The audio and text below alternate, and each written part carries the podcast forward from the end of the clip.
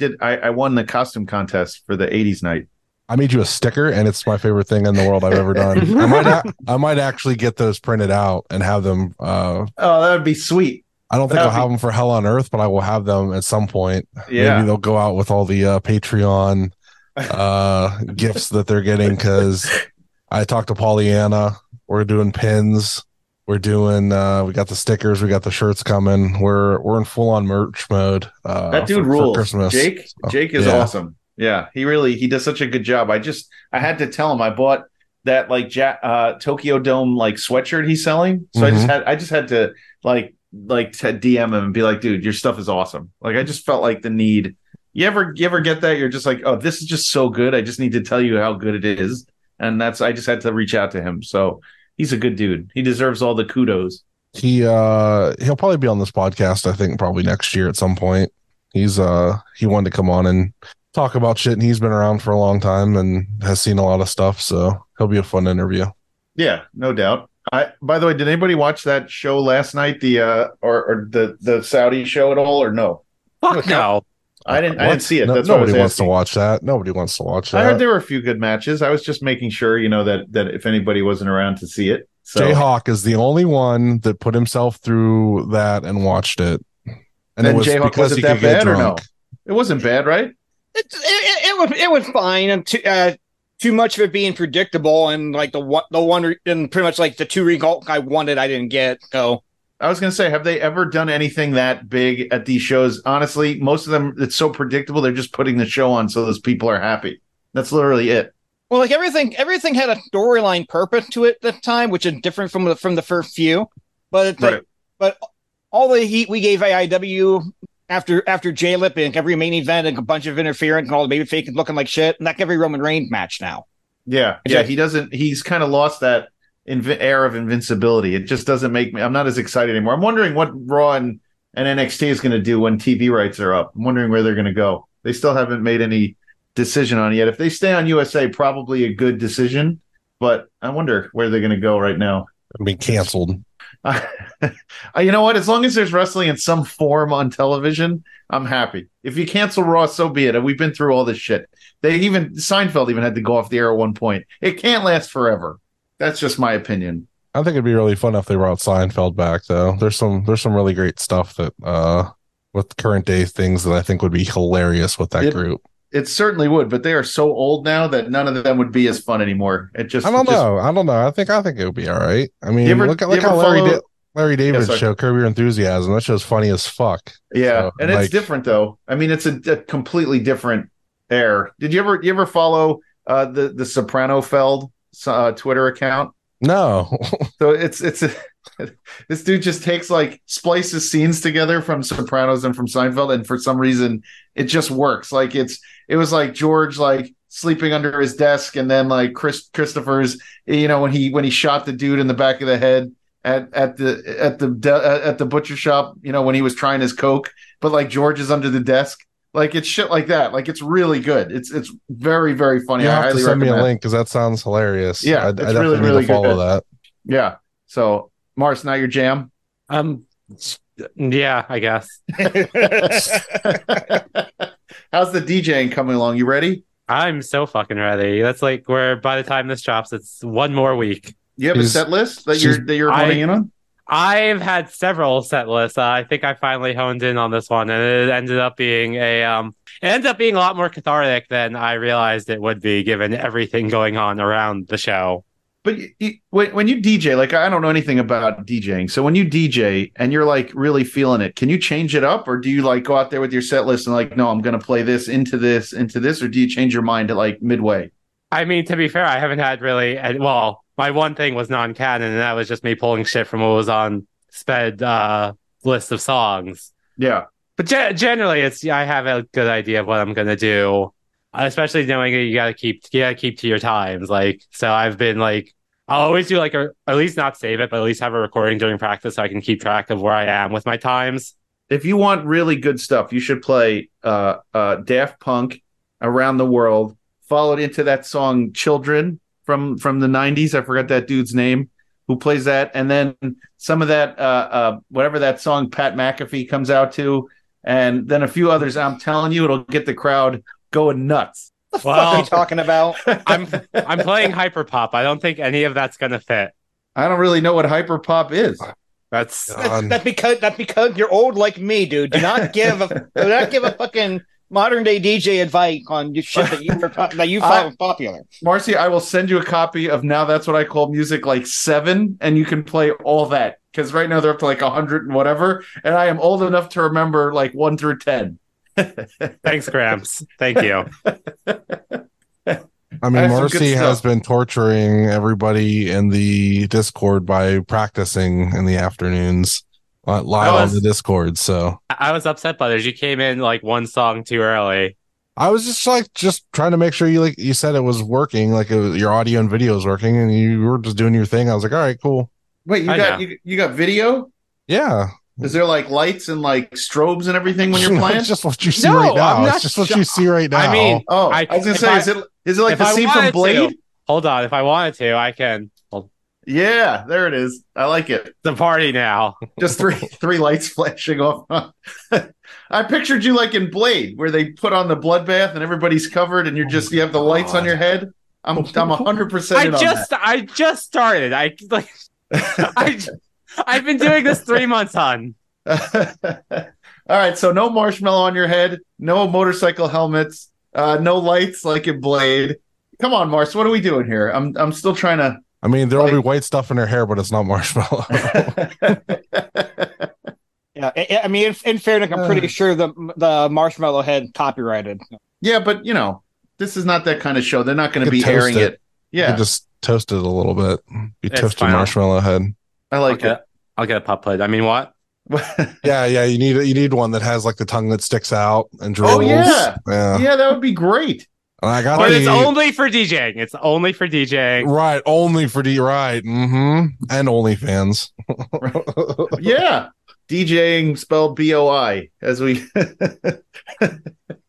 Wait, what? as we go e girl femboy boy spelled B O I. You, I got all sorts of ideas for you, Mars. I'm I'm in hundred percent. If you need a manager, if you want to like merchandise and like really brand it up, I'm all in for you. yeah, I need to. I do need a booking manager. Apparently, I don't have one. So Ooh, we got to find you somebody. We got to find we, we got to find you some gigs. Then we got to get you all over Cleveland, and then we'll spread out. You'll be playing Limelight in New York City before you know it. that's a lot pettier of a comment than anyone actually realizes, and no one's gonna get. But it's okay. What? what is what's petty? Don't worry. I'll tell you after the podcast. Oh, all right. it relates to one specific person. Aha. Okay. It, it's IW guide. Oh yeah, we are doing a show, aren't we? I'm Jayhawk. Jay Gold. Marcy, I am Butters with a mustache, part two. You got a stash now? Let me see. Still rocking the stash from last week. No beard anymore? You still got the I, I'm letting the beard grow in now. It's by the time you see me, I should have like a normal beard again. All right. But I It just is- it- uh It's a little unsettling without the beard, but it works. yeah, my boss really hates it at work. He uh he has to listen to me now because I have a mustache, so I have all the power. Do you wonder ever wonder why people don't like mustaches? I, I mean, I just why do people hate them so much? I, I don't know. I don't know. My wife hated when I had my mustache. Hated it. I I mean, in Better Cake, you look like a bald Ron Jeremy. No, Oh, that's awful. Why would you say that? That's horrible. because it's funny. The hedgehog, right? That's Ron Jeremy. Oh, oh, that's horrible. So what's on? Uh, we, we, we have Patreon shout outs first. oh, right, right.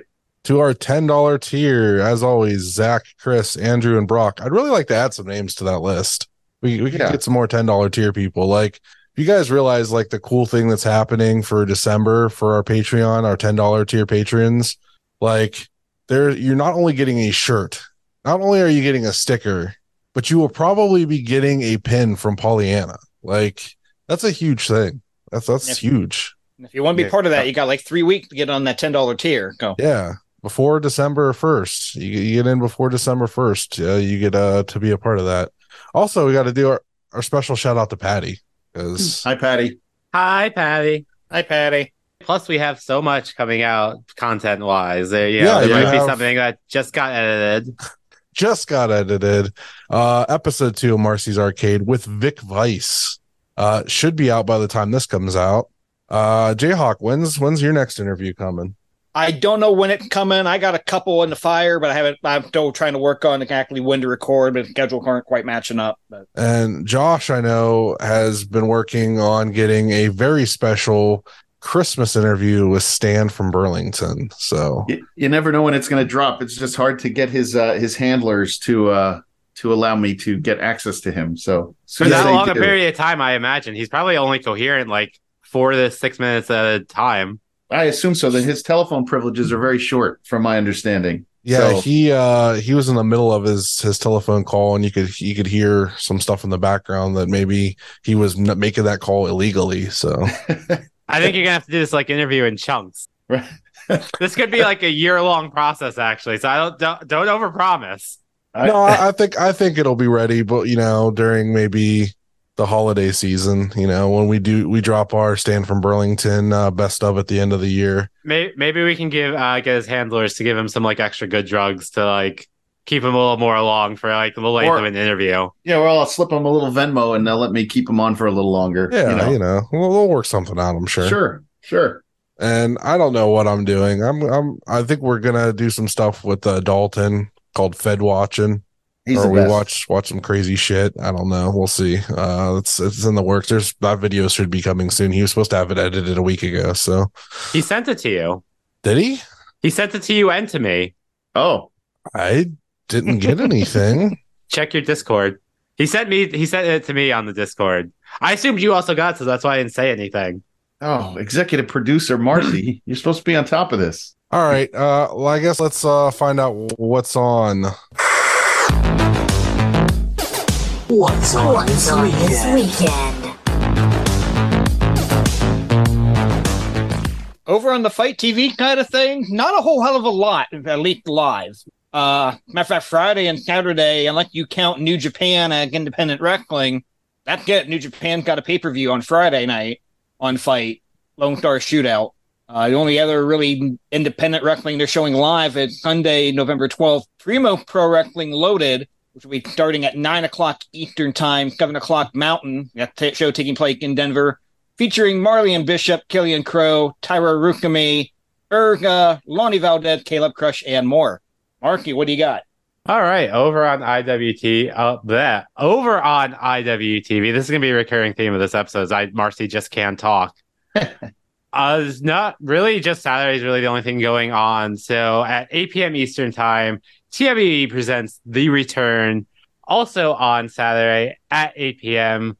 Bloodstorm Pro Wrestling presents Follow the Reaper, featuring for, and this is the reason why I highlight this because this this championship name is fucking radical for the Deathcore Championship an elimination match. Remington Roar versus Alex Stretch versus Bam Sullivan versus Raven Havoc. I just want to know: Do they like? Do you have to listen to Deathcore to be eligible for the Deathcore Championship? Someone let me know. I didn't know Bam Sullivan is still going. Good for him. But yeah, that's what's going on over at IWTV. Oh, shout out uh Violence is Forever for winning the GCW tag team titles uh, uh, last oh, weekend. so I am vindicated as I watch GCW now. Now when I when I when I get my handoffs from Brett, everything is is vindication because we get I'm there to watch Dom and Ku now. Yeah, I can go to all the GCW shows and not feel guilty. All right. So you were waiting to go to all these shows this whole time. Oh no, that's not what I meant. But still, still, it's still, We're on to you. still fucking bad. But I'll go because I love Dom and Ku, so that's all that matters. Doing interviewing. marks on the internet that ask the questions that they think are cool to ask. All right, we are joined tonight by a man formerly known as Chris Kahn, Hmm. also known as Bruno Moretti, and he had a nickname Hardway before uh, Sam Hardway Holloway. uh, I give you Magnum CK. Hey, yeah. So I told Sam about that somewhere, like outside of Pittsburgh, I think. And uh, it, I realized when I was telling him that I didn't really have a story. I was like, "Hey, hey, uh, what's up, dude? Like, uh, I just met him, and I was like, you know, I actually used uh, years ago the nickname Hardway, and he was like, "Oh, cool," and I was like, "That's." That's it. That's the end of it. I didn't. I didn't have like a cool anecdote. I was like, "See you later." Uh, yeah, it's, Just on, it's on your awkward. cage match. So I was like, oh, that's interesting. I have to bring that up. Just two Yeah, people staring at each other. Yeah, just awkwardly. Yeah, all right. Yeah. Big golf. Uh. I can't All remember right. why. Yeah, I started uh I started training in like 04 and uh started doing battle royals at the end of that year and like had my first match in the beginning of 05. And like so it was probably sometime in 05 that I was like, "Oh, hard way." And uh I think the terms were around, like people knew the term, the wrestling terms, but uh I don't think that people knew them as well as they do now. And so it didn't really land. Like I don't think anyone knew. Like I remember because my email address, I can't remember what it is now or what it was now, but it had something like Hardway something in it. I can't remember. And everyone was like, "Is that like uh is that like a porn thing? Is that like for dicks or something?" I was like, "What? Like no. Like what? Wait. All right, forget it." yeah, you know what? It wasn't as cool back then, I guess. Or or it was much it was much cooler to wrestling fans and less cool now. It was one of those. I remember someone saying like, "Why is your email like oh because it was uh hard Hardway CK or something like that, you know, because I've always used those initials, and it was like, why is you why is it hard whack? Why are you why are you hard whack? That's what it was. That's what I was like. hard whack. I'm not hard whack. All right. Uh, so, uh, what does your pre-show ritual look like? Um, oddly, I I probably do actually. I'm a big creature of habit. I do have I do have obsessive compulsive disorder, so I do have a I do have habitual behaviors. Um, I will almost always have coffee. Um, I I drink a lot of coffee. I I just like it. Obviously, I'm a you know whatever that's a drug, I guess. I'm addicted to that. But um. I also, not to get like so far down all my problems, but I also have ADHD. So coffee really helps me like level out. Like it has the opposite effect. Like I don't get like amped up. So when I have a coffee, I, I usually show up with a coffee. Uh, and if I'm feeling, I also get nervous about my blood sugar. like I don't want I don't have a blood sugar issue, but like sometimes I, I feel like I bottom out. So I'll usually have um, something like that on hand, like Skittles or uh, something easy like that. Um, so so typically that's that's before I get to the building. I'll have that stuff ready to go. Um, and then pre-show, I like to get in my gear as soon as possible. Is this? Bo- I don't know. You stop me if this gets boring. Just like wave your hand around. Um, no, he's waving already. No. um, no, uh, I get my gear on as soon as I can because I hate changing into gear. I just don't like it. Uh, so I get it over with. And also, I don't want to be nervous about it because sometimes lineups change. And that's happened to me before where like they're like, oh, you're on first now. And it's like, I'm not ready at all. Uh, so I get in gear very quickly. Um, I feel like I used to have more than I do now. I think uh, some of my stuff, like through Second City and stuff, has really made me much better. Of just like, all right, we're going. Like, here we go. So I don't have as much. I used to kind of like really take time to center myself or like find a corner or whatever and like try to calm myself down. I don't really feel that much anymore. Um, I do one little thing though. Um, I just close my eyes. I picture uh, my. This is so corny. My wife and my family and our dogs on like a very empty beach but like the waves are coming in strong like with my breaths and i take three big breaths like through the nose out the mouth just eyes closed just picture that and on the last one i don't blow out the breath i just say fun because uh, and this is so this is so corny i'm sorry. But um just because it's just a reminder to just have fun. And uh and um i swear that sounds fake it's, i swear it's true it sounds fake but that's so true. I do it before improv i do it before uh, uh, uh, musical or whatever movie whatever i'm doing. Not so much movies but uh for for uh plays and stuff. And uh that's about it yeah. And i wear my boots. I put my boots on. I lace them Do you have a certain way that you lace them every time? I have a certain way to unlace them that was taught to me by the honky tonk man Wayne Farris. Um, I I have I've always gotten like taller boots because I like uh, Rick Rude's boots. His were always a little taller. I think the height is skinny calves. I don't have skinny calves, but I did I do have tall boots. So I was wrestling a double shot somewhere in West Virginia for ASW, and they had Honky Tonk Man on both shows. And so I got a lot of, oddly enough, I've encountered Honky Tonk Man three or four times in my life, and every time I've encountered him, we've spent a lot of time together. I don't know if that's just because I'm like wanting to talk to him or if it's just how it's worked out, but uh, we talked a lot. And then uh, my match was like right before his, so I was still in my gear, and he when he got back, because his match was very short, and uh, he was sitting there talking to me, and I was we were talking, and I was unlacing my boots like one at a time, like like left, right, left, right. And he's like, "Let me show you something." He's like, "I used to have my son travel with me, and uh, I used to have him untie my boots. I did it like this, so he would." Like if your boots are laced, uh, he would undo one side so the laces were on the same side, and then you do two at a time. You just go like foom, with your fingers like that, like just like pull them out like that. You can unlace your boots in like record time. And so ever since then, 2007, I've unlaced my boots like that. But I don't have a particular way I do lace them. Oh, one foot at a time, like everybody else. right. I'm just a man, just unlacing my boots one foot at a Yeah. time. I'm just a regular guy. Lace my lace my wrestling boots every morning, one at a time. I I know everybody else has lots of questions that aren't wrestling related, so this will probably be the last one that uh, is wrestling related for a bit. Whoa, Uh, whoa. Oh no, I got I got tons of wrestling Oh, do you have I- tons of wrestling stuff? is- okay, I don't, I don't know. is- Everybody was talking about how they're so excited for all this other stuff to talk I- about. So, Well, I got to get through the basics after I get. But you go first. Go finish right, your uh, thing. my last one, my favorite one. Uh, what's the worst ring name you've ever heard? Um, I have a few. Uh, so, and I don't want to speak ill of anyone, uh, but this is just true and it's bad. When I first started, um, again, like 04, 05, I was in Parkersburg, West Virginia. It's where I'm like was kind of born and where I was, you know, and where I lived. And um, there was an NWA, NWA Tri-State ran out of there. And so that's where I started um, for the most part. And um, there were a bunch of names I could pick from there that were terrible. But, and again, nice guy, but his name was DJ Skittles. And uh, and I feel bad already. I feel bad saying it because he's a really nice guy. but um, it was bad. It's a bad name. It's it's objectively a bad name.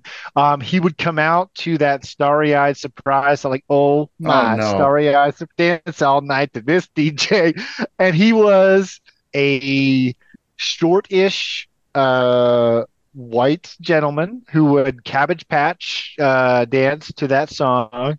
And there was a trajectory to his career uh as far as and so far as I was around because when I I used to go to the shows before I became a wrestler I would go to those monthly shows at the city park there and he would come out with a big like you know like the Halloween bag of Skittles like the fun side but it was like individual packs. He was the most over guy in the company because he would come out with all the and all the kids and he would be dancing and he would hand he would hold out the big bag and kids would reach in and grab like a, a small pack of Skittles. Um and then one of my first matches I had there was a three way, and he got the pin on me. His move. Does anyone want to guess what his finisher was in two, two, late 2004, early 2005? What DJ Skills' finishing move was? Uh, Uh, it got it got be something stupid like it got to be something stupid like it got to be, you ever call it something stupid like Kate the Rainbow or something. Do you know what the move was? It was a very famous finisher. Nah, I've never seen him work to my knowledge. So no, I have no idea. The Stone Cold Stunner, of course, Oh, no. uh, was DJ Skittles' finisher. And so he gives me the stunner because, of course, I had to take the pin because it was like my second match ever or something. And he rolls out of the ring. And to me, his music is playing. And to me, not to anybody, he was not work. This was not a work. I I- he said this to me and was his eyes were on fire. And he goes, "Welcome to the NWA," and just like Oh. walked off and like was slapping. things um it was weird it was so weird but anyway the trajectory part was um i guess as the as the as the economy uh tanked i suppose um he stopped having the bag of the individually wrapped and would just get like the giant bulk bag of like loose skittles and so he would he would hold out the bag and kids would just reach their arms in and pull out handfuls as he went around the ring oh, that's so fucking gross too. and and the only other thing I know, I sorry, I, I meant to tell you guys before we start. I get talking, uh, so cut me off if you need to. Um, Nope. But the the other things are there was one ring announcer who messed up two of my friends' names in the same night. Uh, one was the Jugulator, who was a good friend of mine, who I was just thinking about earlier, oddly enough. But he went to announce him, and he's like, "From Lower LA, whatever it is, the Jugulator," because he was reading it. So we, we've called Jugs the Jugulator for years. And then Vance Desmond, Violent Vance Desmond, who helped uh, train me originally, uh, the same guy. You know, he wrote down. He wrote the ring announcer. He wrote everyone's names that he came around before the show and said, "What's your name? What's your weight? What, where are you from?" And Vance Desmond. All right. Vance Desmond. That's it. Vance Desmond. It's pretty easy. He into the microphone uh, and from uh, Three Mile Island, weighing whatever it was, weighing in at like 205 pounds, Vance uh, Des Moines or something. and that was it. Vance Des Moines or something. So uh, that was those are those are the worst names that I can think of off the top of my head. You're just doomed at that point. You know your career. You're just doomed at that. You're like, oh no, no, this is just the worst possible thing that could happen when you get when the guy messes up your name. I just imagine uh, James Mitchell yelling, "Welcome to the NWA!" after snorting that big pile of coke. Oh my god! oh God! yeah, I, I can guarantee that the ring announcer that night would not Hank Hudson. I was gonna say that could be like uh, uh, Magnum's uh, evolution. He he goes from like big time actor all the way through into like the end of his career where he's just Yeah. doing blow on a table, telling people how great he used to be. That was I used to, a yeah, I from used to be over Mitchell. in Parkersburg, West Virginia. I used to be over. I used to wrestle with DJ Skittles and Vance Des Moines. We talked about Do this one time do- in Nitro. Right. DJ Skittles, terrible wrestling name, but money DJ name. Oh, Marcy, there you go for when you do your gig. Think I was- about that one. That's your secondary name. As a secondary, that's gonna Right, right. AKA DJ Skittles. that'll be when I get the when I get the marshmallow helmet. Will be Right. I'll just be a giant Skittle. that I like that too. You got big S right on the face. Your eyes are right through parts of the X. It works Uh, perfectly. Spirit Spirit Halloween, everything's on sale. There's definitely a Skittles helmet or something you can pick up. All right, so so I have been dying. I've been dying to talk to you since I I've been I, I, when my brother and I came out to Cleveland. I saw you at uh, um, uh, Gauntlet, and you came out with the production, and you did the thing with your arms, and you're knocking people's hats off. And I'm like, I I was like, fat. I'm like, what is what is going on here? I'm like, I I I was loving like the like the irreverence you had for all these people. You're just like, ugh, whatever. And you had your arms out, and you're slapping everybody's hats off their heads and you're just quipping with everybody. Where did that where did that come from? What's the evolution?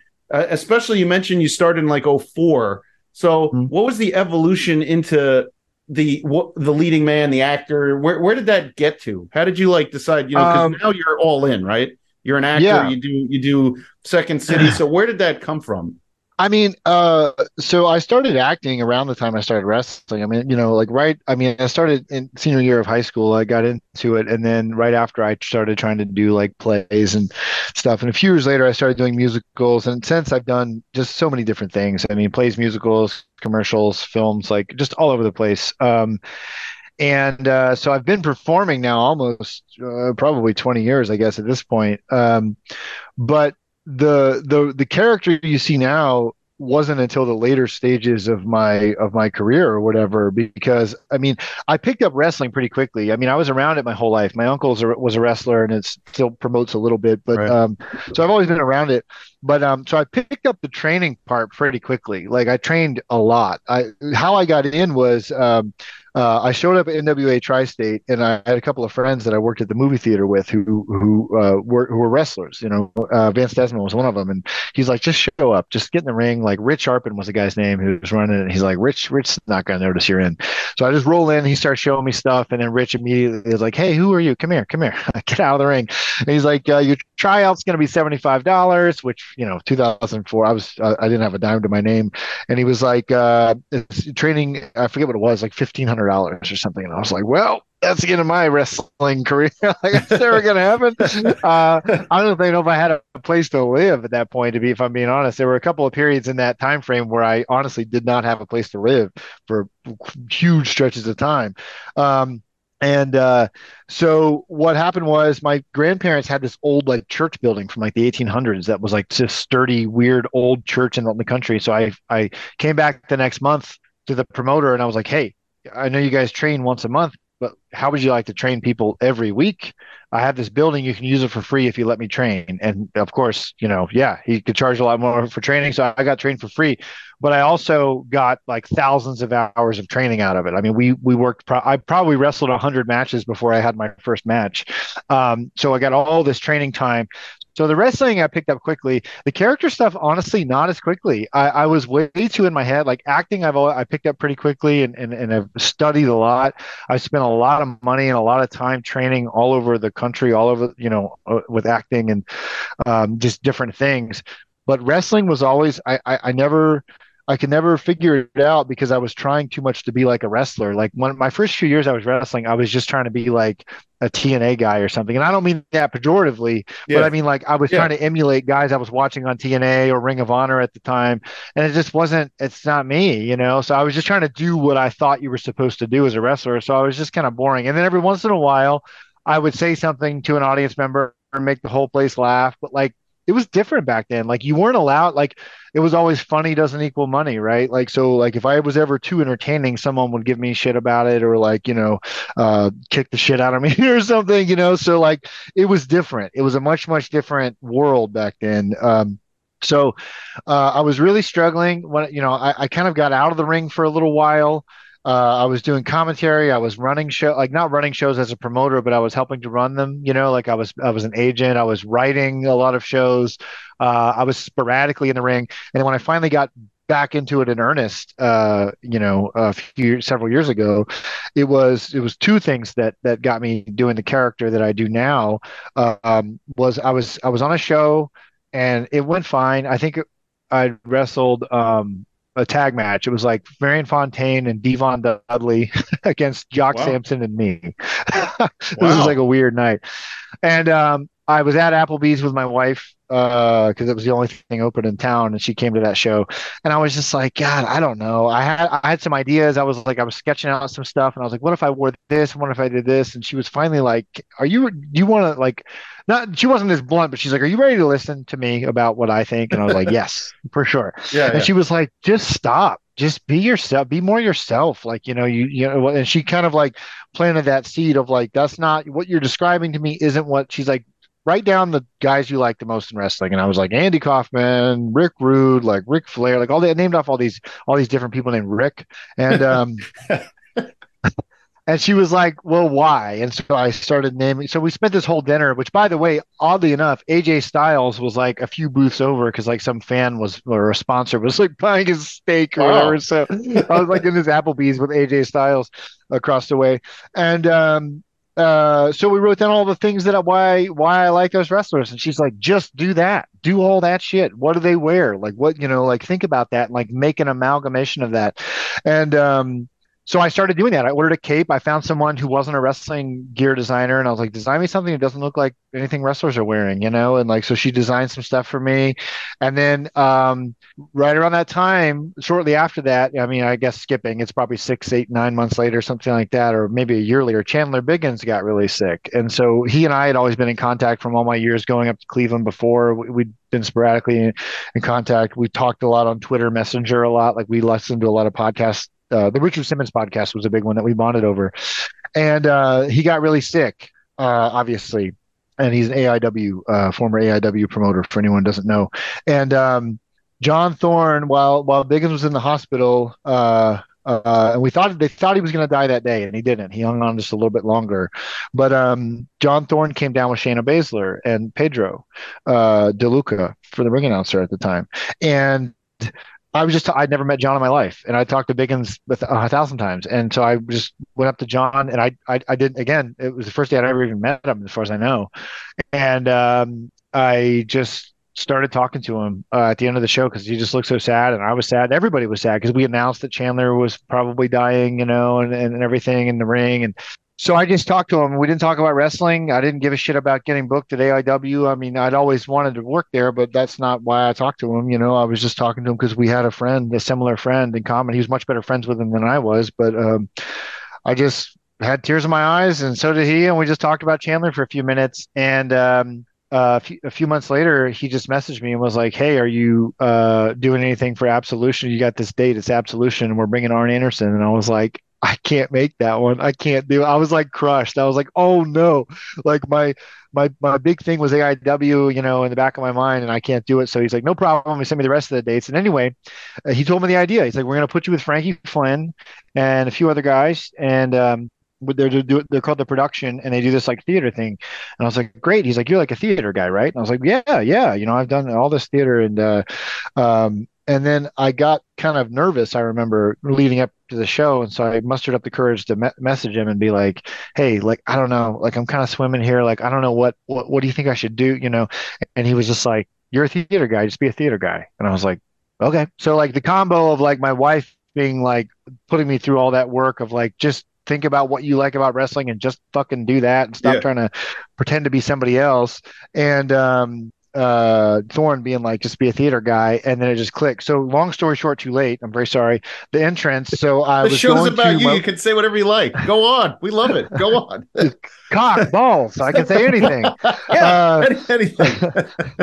uh, uh, I was going to New York. My wife and I were going to New York. I was wrestling in Marion, Ohio. Uh, uh, NWA Midwest, I think at the time. But anyway, um, I was coming out at the time to Andy Co- that song from the Andy Kaufman documentary is, is a song by the Bobs called March and Fanfare, and it's just all a cappella, like this big regal sounding thing.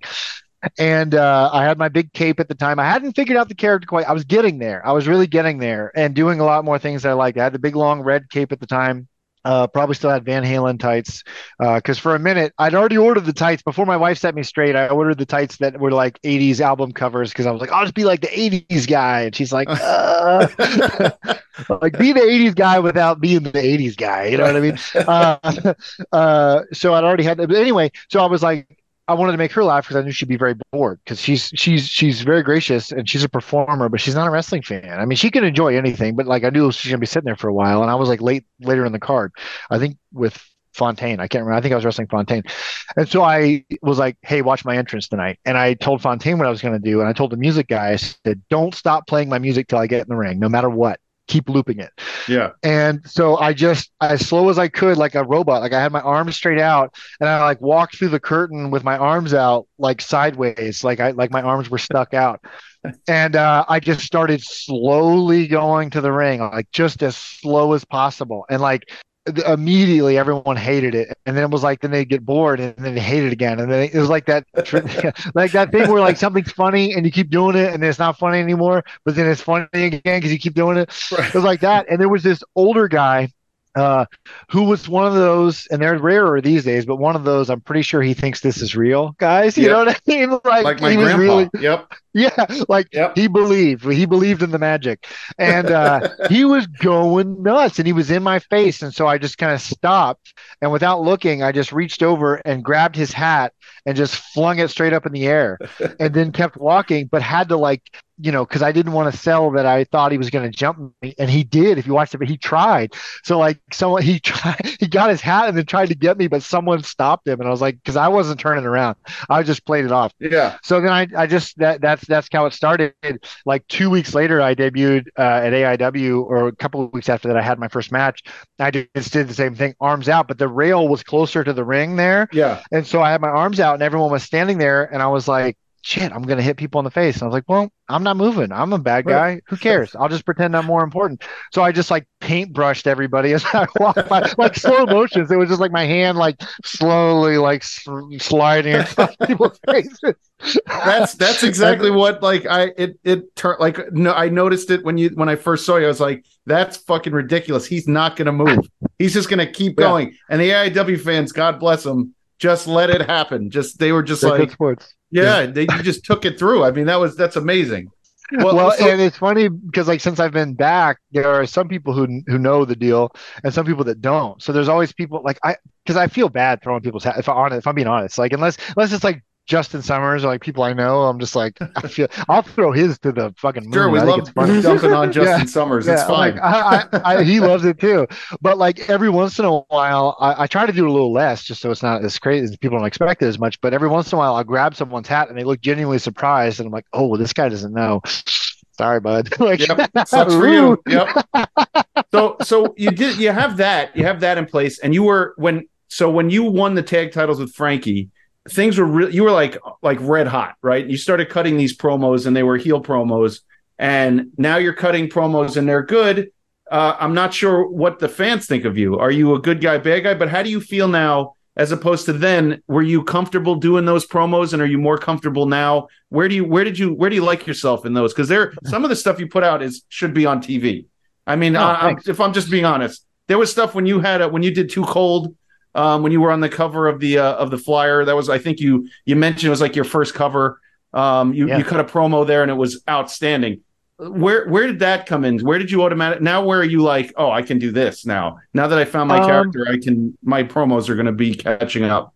I think it's easier in the sense that I don't have to think about it as much. And I don't mean like I don't have to put as much thought into it, like as far as what I'm saying, but like I would really, really like um uh overthink it and be like, oh, like is that gonna work? Does that make sense? Like I don't know. I mean, I've always been kind of a a, a one take person or one or two takes. I try to get it the first time I do it just because it's really hard to replicate that same emotion or whatever. Um, and I feel like I write down a lot less. Like I keep a note. I've had a notes app in my phone or whatever, like of just promo stuff for a decade at this point, of just random lines or like random ideas or themes.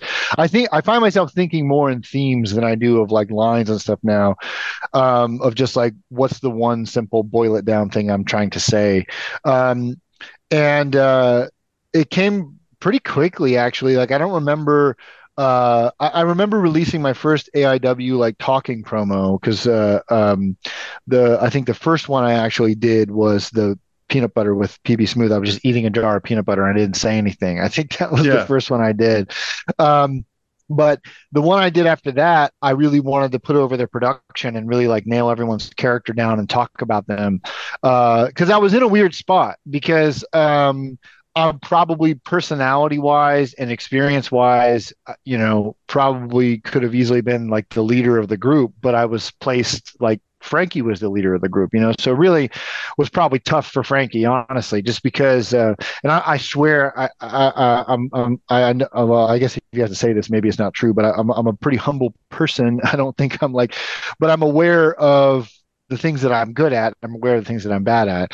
And one thing I'm good at is shit like that. Like, you know, I'm really good at getting over with the crowd. I'm really good at talking, even off the fly, off the cuff, you know, but I'm, I'm really good at those promos because they're, they're, it's like you ever see a local band and they write their own songs, but the singer's not writing in a key he can sing in.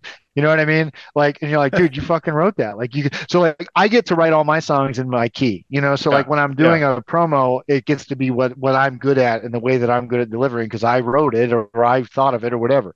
Um, so it was a bit of a weird spot. So I was trying to really put everyone else over and not try to seem selfish, you know, or seem like I was just trying to like get myself over. And I think once I got over that and really started focusing on like it's okay if I if I'm just uh, popular or I'm over or I'm focusing on myself or whatever, that's fine. Because when I wrestle, I'm a very unselfish wrestler. So it was okay to be a little more selfish in the promos because that's what a lot of people seem to really remember. Um, and one thing I really wanted, and I still stick with this once in a while, I'll still do kind of a, try to do a funny one or one I think is funny, but um, I like the idea of the promos being very serious and like deadly like serious and dramatic. And then when i perform it's almost like it's not you know what i mean? Like i like um one of my favorite wrestlers uh, he's on my arm i got terry funk here uh terry funk is tattooed on my arm because i love him and um one thing i noticed when my wife kind of gave me that homework of hey watch your favorite wrestlers and see what you love about them aside from people named rick there was also terry uh funk on that list. And I finally realized one of the reasons why I loved him so much was because one minute he could be sitting on the second rope with his hand on the top rope, getting punched and knocked upside down and like trying to punch the cameraman and like, you know, getting shoved over by a fan and getting like horse collared with chairs and falling all over the place. But then when he got the opponent back in the ring, you thought he was going to kill the guy, you know? So it was like that toggle switch between like, oh my God, he's so silly and funny, but also, Jesus, he's going to hurt this guy. What's going on? So I like to play with that back and forth where it's like, I am not afraid to get egg on my face. I don't need to look cool. I, I, I I think trying to look cool is the least cool thing you can probably do as a performer. So I will trip over the top rope or the bottom rope and I will, you know, let a fan knock me over and I'll, you know, get, get punked out by the ref or whatever. But when I start in on somebody, you might think like, shit, he's probably going to win. Like, geez. So, um, I stole that from him. So I think the promos are my way of doing that, where it's like I really like a dramatic tone. Uh, but now that I say that, I, I can think of the one that really made it click was I was wrestling a friend of mine named Chance Prophet, and he paints his face very intricately, like with this black and white design. And so I did like a, I was sitting, pro, I was sitting in darkness and I was sitting profile, and uh, you know, so you could see my face. And I was just talking about like, you know, I wasn't looking at the camera. I was just like, Chance Prophet, you're this and that, whatever. But I'm an actor. Don't you understand? Like, I, I, I, I, uh, I take the world as everyone knows it and I smash it into all these pieces and I reconstruct it my way and I sell it back to them. I, am selling yourself, you know, whatever. And, uh, you know, I've seen a million faces. I can be a million faces, but what are you going to do when you have to face your very own? And I would turn and like half of my face was painted as his. And, um, that's the one where I was like, oh shit, that was like so moody and dramatic. And that's really all the ones after that kind of kept that same tone where it was just like, I wanted my matches to feel important. But then when people are watching my matches, I don't want them to have to think too much. I don't want them to have to be worried. I don't want them to have to not understand what's happening. And I want them to be part of it. So I think there's like a nice dichotomy there between those two ideas.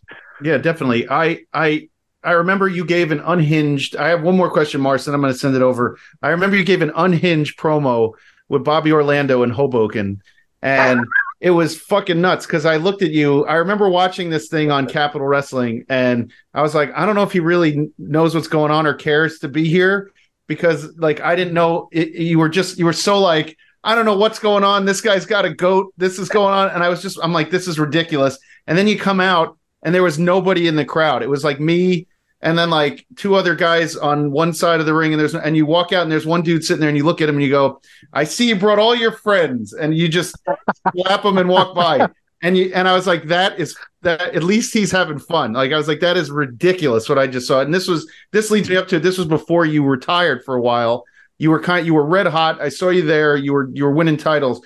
Just real. I don't know. I don't know if you've talked about it to death, but can you give us just a little bit of like your your thoughts at that point? You were so hot, then you had to retire, and you now that you're back, what was going through your head at that point when you had to retire? And through that time, I mean, you really you t- you honed up your skills in acting and in comedy and everything. But what was going through your head at that moment where you were red hot? I mean, you probably could have won the AIW title easily um, at that point with how much people were like enjoying your work. What what went through your head at that point?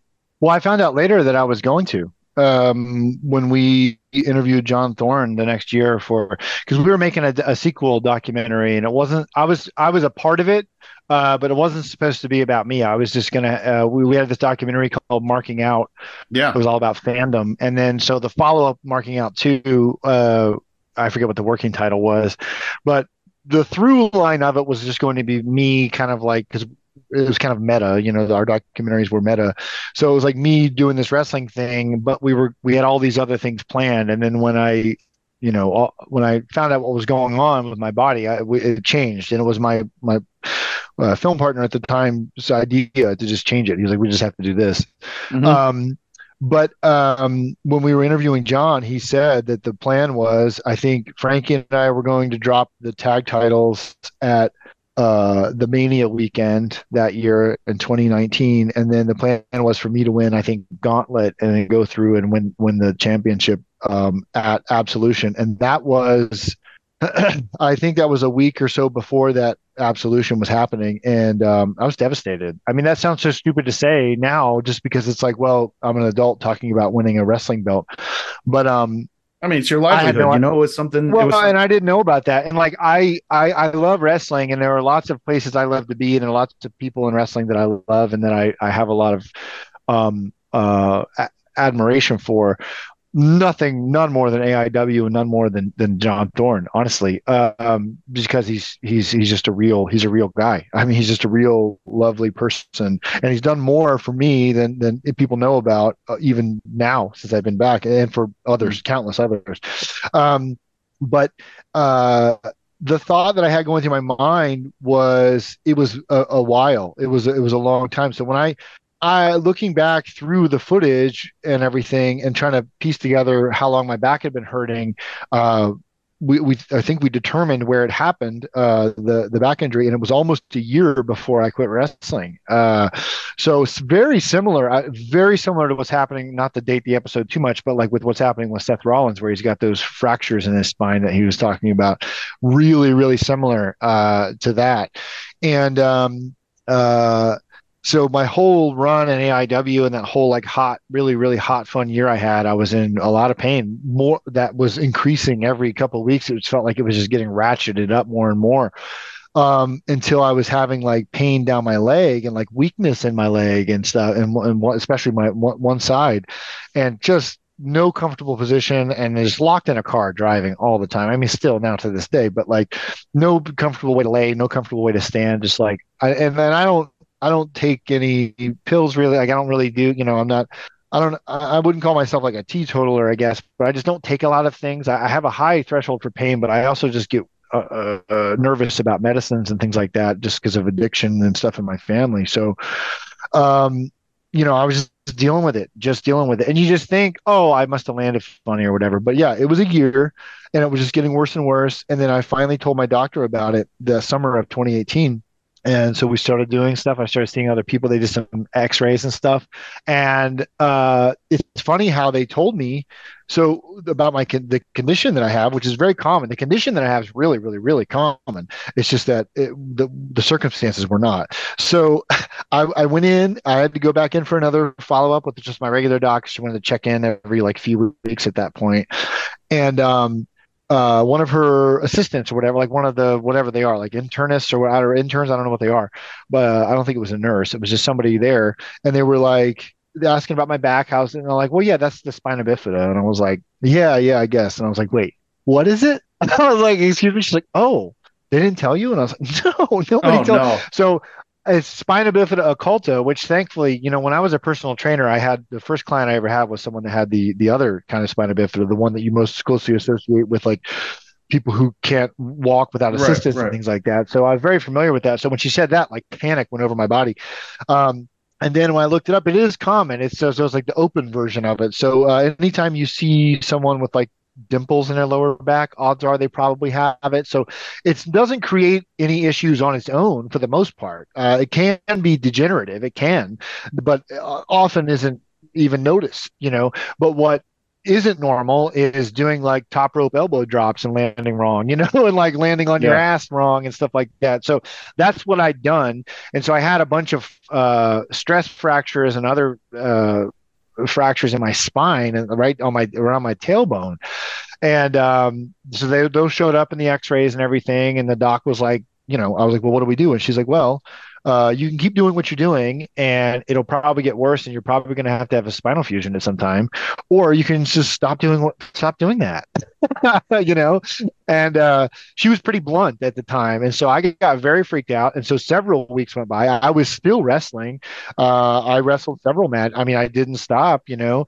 Um, and I had to send John Thorne. the ma- Finally, just one day, I, I I don't, I don't think there was like a, a key moment. It was probably a series of several dozen conversations with my wife, um, and I had to send. It was the worst. It was the worst. And that sounds so stupid because it's just wrestling and it's just you know, but um, sending John Thorne the message because it wasn't just wrestling. It wasn't just hey, I have this injury. I was freaked out by the injury for sure, but uh, um, because I was like walking funny and stuff. It was just it was weird.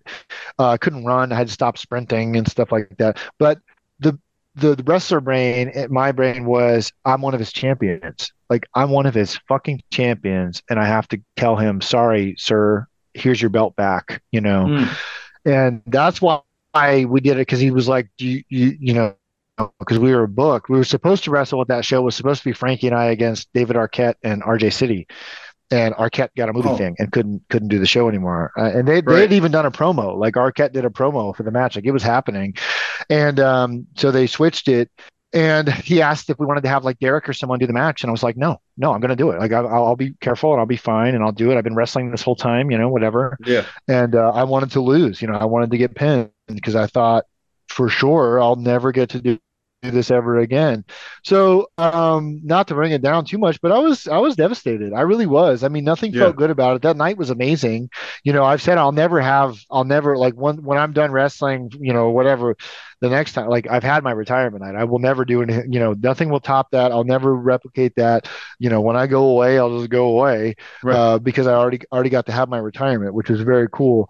But um, as as good as that night felt, I mean, it's almost like I part of me wasn't there. You know, like it was it was interesting. Uh, but I will say, leading up to that, the few weeks leading up to that were eye opening because uh, one thing when you're doing stuff like this all the time or you're performing all the time is you don't you lose sight of stuff or at least i lose would lose sight of stuff pretty easily. You kind of lose the forest for the trees right? So you're Right. complaining about weird stuff you're having weird disagreements or like whatever the case may be and you get wrapped up in the minutia of things and you don't really appreciate what's happening. But i can say that i had a, ha- a cluster of shows there where i knew that i was about to be done and i just really sunk in and enjoyed it and like tried to be present and just not be nervous and just be ready to to to have fun. And getting this second go around uh, has been wonderful because I've kept that. I've I've I've, I've realized like I, instead of being like oh my god I got to do this and we got this spot and then there's definitely shows that are more stressful than others I'm just like hey this might be the last one I don't know like you, you never know so like just have fun just enjoy it Yeah. so uh, people say that, but I actually get to take that with me. But to to yeah, your question, it was awful. It was terrible. Yeah. because I didn't know what to do with myself. Now, luckily, I'm into other things. You know what I Right. mean? Like Right. Right. like like theater and, and and other things like that. And I have a lot of other responsibilities in my life and interests. But it was like it was never an option in my life to not be a pro wrestler. Like even in times when I wasn't doing it as much, I was still that in my mind. I was still, hey, I'm a wrestler, you know. And Yeah. so to have that like gone, it was weird. It just felt so weird. I can't. I can't imagine. Mars, I want to. I'm going to pass it over to you so that we can keep going because I, I I have a million, but I'll one day when I see him in person, I'll probably bu- bug the shit out of him. But go ahead. Uh, so I actually want to like do you dive a little into like your history with acting and the theater and improv. Um, so basically, like, how did you like find that interest in yourself? Like, how did you get into like just? you mentioned in high school you were like getting into it and stuff. Yeah. Um, so I was always um, so I undiagnosed ADHD, like I said, you know, so I was oftentimes not paying attention. And, and, Me and I have too. like the I have the right. So they say ADHD and that you people think of it about the H part, like the hyperactive part, you know.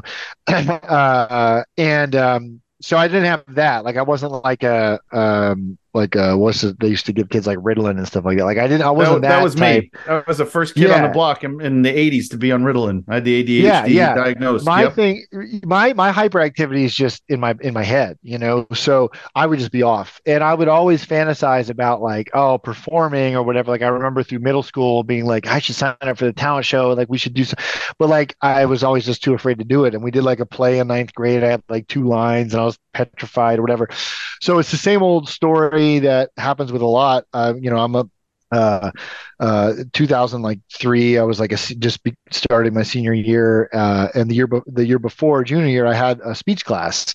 And for my speech class i would just do like normal speeches or whatever. Like i would just try to get through them and i was very nervous. And then right around that time and fuck them now but like at the time the hulk hogan like dvd had come out from like uh, whatever hulkamania i don't know and i grew up you know hulk hogan was like the big thing when i grew up and so they had a an extra on that DVD that was um, him making a protein shake.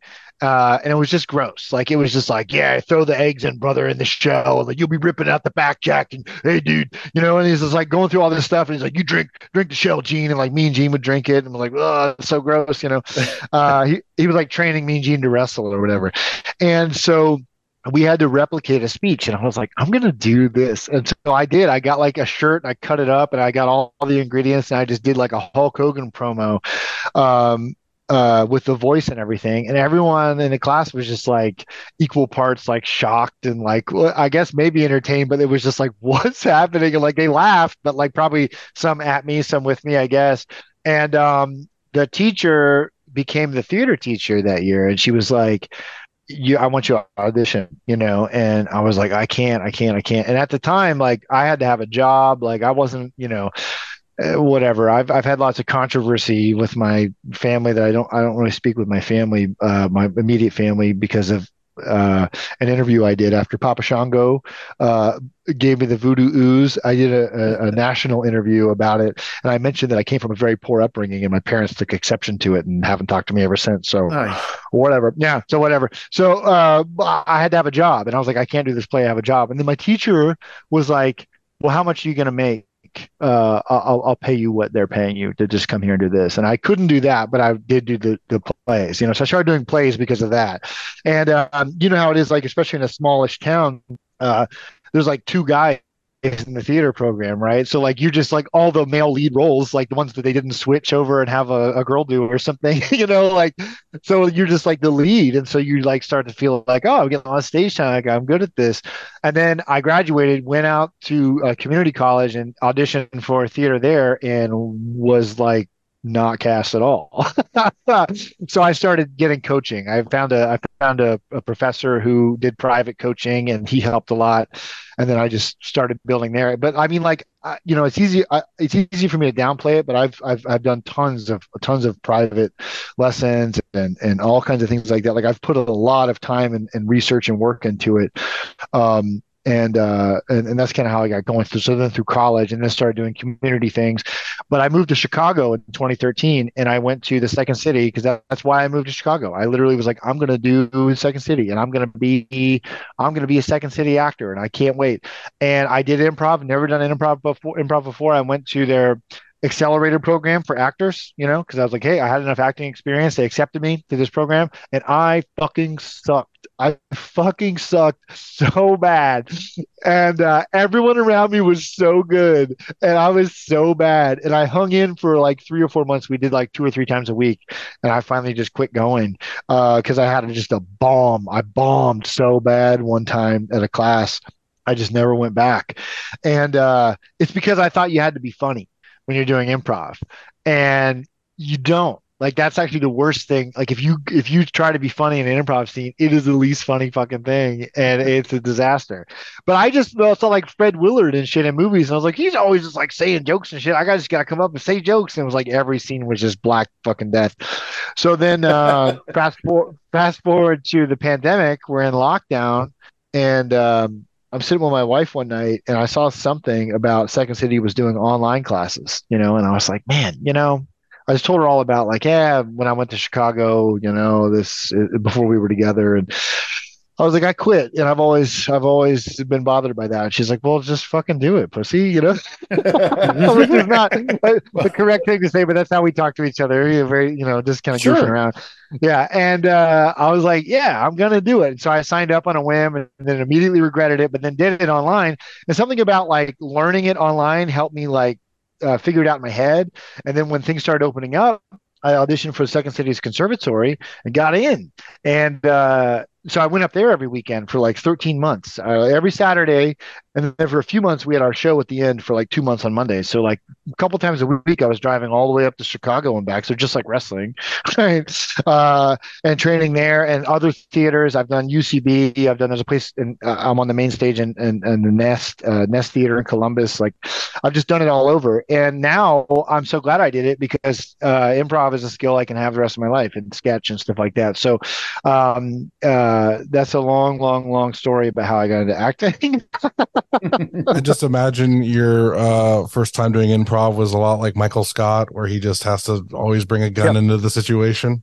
Yeah, it was that type of shit. I mean, it really was. Like I remember one of our first exercises was like, okay, object work. It was like, don't don't say anything, but one like when you start a scene, start doing something. And I went down and I thought I was changing a tire, and I was like, I was like doing this, and then we did this short little three line scene, and the instructor was like, "So what were you doing?" And I was like, "Oh, I was changing. I was changing a. I was putting on a spare tire." He's like, okay. He's like, I thought you were driving a pirate ship or cracking a safe or something. You know, I was like, I was so, I was so bad at it. Just overly um, animated. Like I have this giant white wall to change. And... yeah, yeah. I just, it just wasn't the right time for me. I think it worked out better the way it did. But I, I mean, I, that's kind of the story of my life. I, have I've almost never gotten anything right the first time around. Uh, I've been married twice. Uh, usually it takes me two tries. All right, so I'm gonna actually ask about like if you ever had, because this is going to relate to me personally, if you have any dealing with like stage fright or like doing for a big show, because as I've talked about on this podcast, I'm making my DJ debut next week, and I am horrified of like just Yeah. fucking up or doing something wrong. Uh, so anything you, any advice you have to like maybe help uh, deal with that? Don't think about that. I mean, don't. I mean, the more you focus on, I mean, that's scientific. Like the more you focus on uh, what not to do, the the more likely you are to do it. Um, I have little things. Um, so one's just repetition, right? I mean, once you do it enough, you start to get. It. But I mean, I feel I feel that excitement every time before before anything I do. You know, uh, but another way to and I'm not trying to say trick your brain, but the, the same chemicals are used in your brain when you feel nervous, you know, that like butterfly feeling in your stomach, Yeah. uh, that nervousness. It's the same chemical as excitement. So, uh, for several years, once I found that out, as soon as I would feel that, like, oh crap, oh crap, I got to do this. Oh my God. I would think like, uh, no, I'm excited. This is going to be great. Uh, you know, and you just kind of like trick your brain to think like, no, I, I'm feeling this way because I can't wait to go do this. Um, another thing is to be perfectly honest, most people want you to do well. Um, whether it's an audition, of course, they want you to do well because that makes their job easy.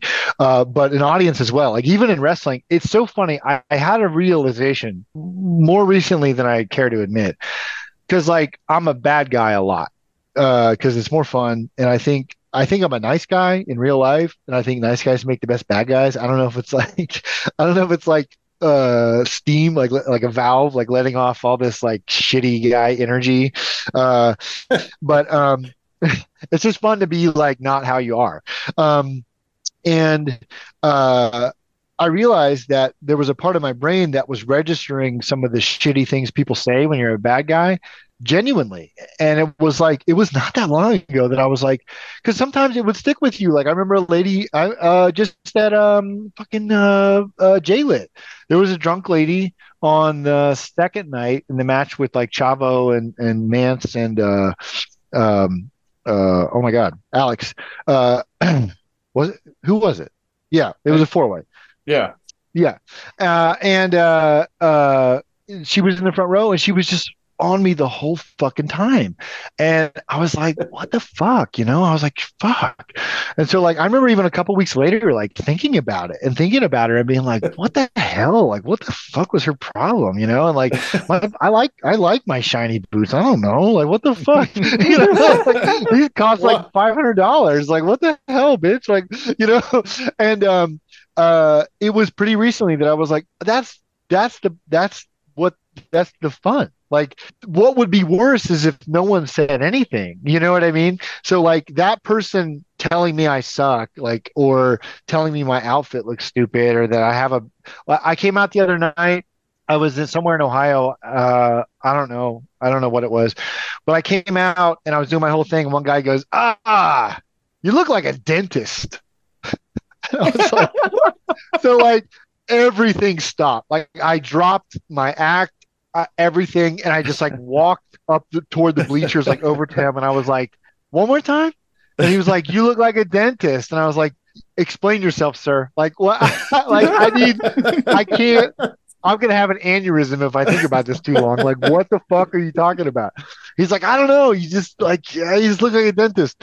So like, that's the fun of it. So like, um, so anyway, how that relates is like I would take some of that subconsciously. I was like, yeah, maybe I do kind of suck. And I was like, wait, no, no, they're doing that because you're you're a bad guy. And even if you're a good guy and they're saying you suck, it's because that's part of the fun too, because you can say whatever you want. So like the audience wants you to succeed for the most part, unless there's some enemy you have out there, and in which case, fuck them anyway.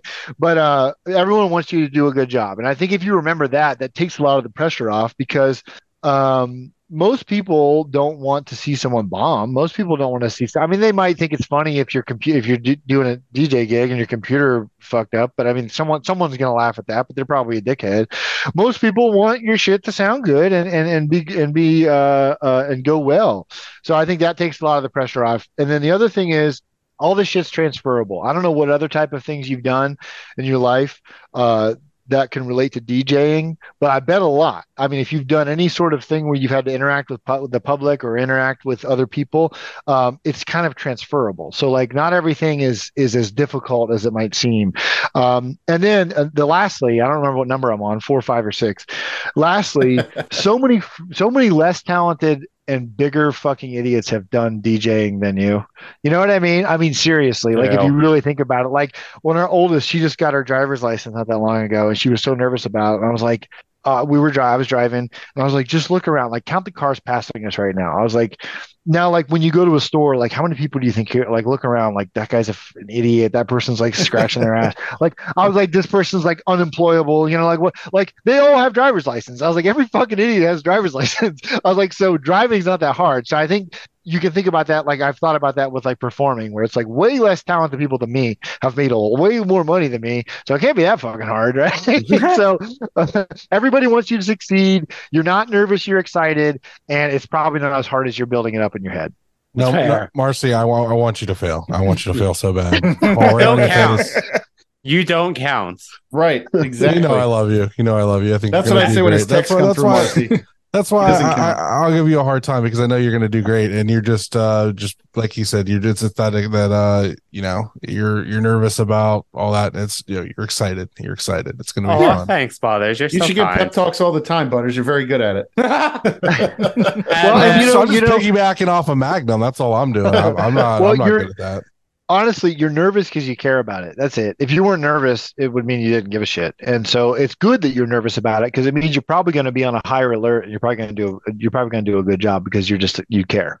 thanks. I, I actually really needed to hear that. yeah, Um, there you go. last question before we pass it off to Jayhawk. Uh, so in your turn, I've noticed you had that really sweet N64 tattoo. uh, so I asked, what is it about the N64 that you love? Um, well, I think it's just it's, uh, like a time capsule thing because I I bought when the Nintendo the Nintendo Switch came out with the wireless uh 64 controller a couple years ago, and I bought one, and I was like, this is fucking dog shit. I tried to use it and I was like, this is fucking impossible. Uh, but I have another tattoo here. It's a memory card, a PlayStation memory card, and it says Ray on it. Uh, my best friend growing up through childhood and through uh, high school was uh, his name was Ray Morton. And um, he was the coolest guy. He was absolutely the coolest guy. We hung out every weekend. He got me out of my house, which wasn't always a great place to be. Um, and so I lived at his house all, I mean, half the year I was at his house all summer, every weekend.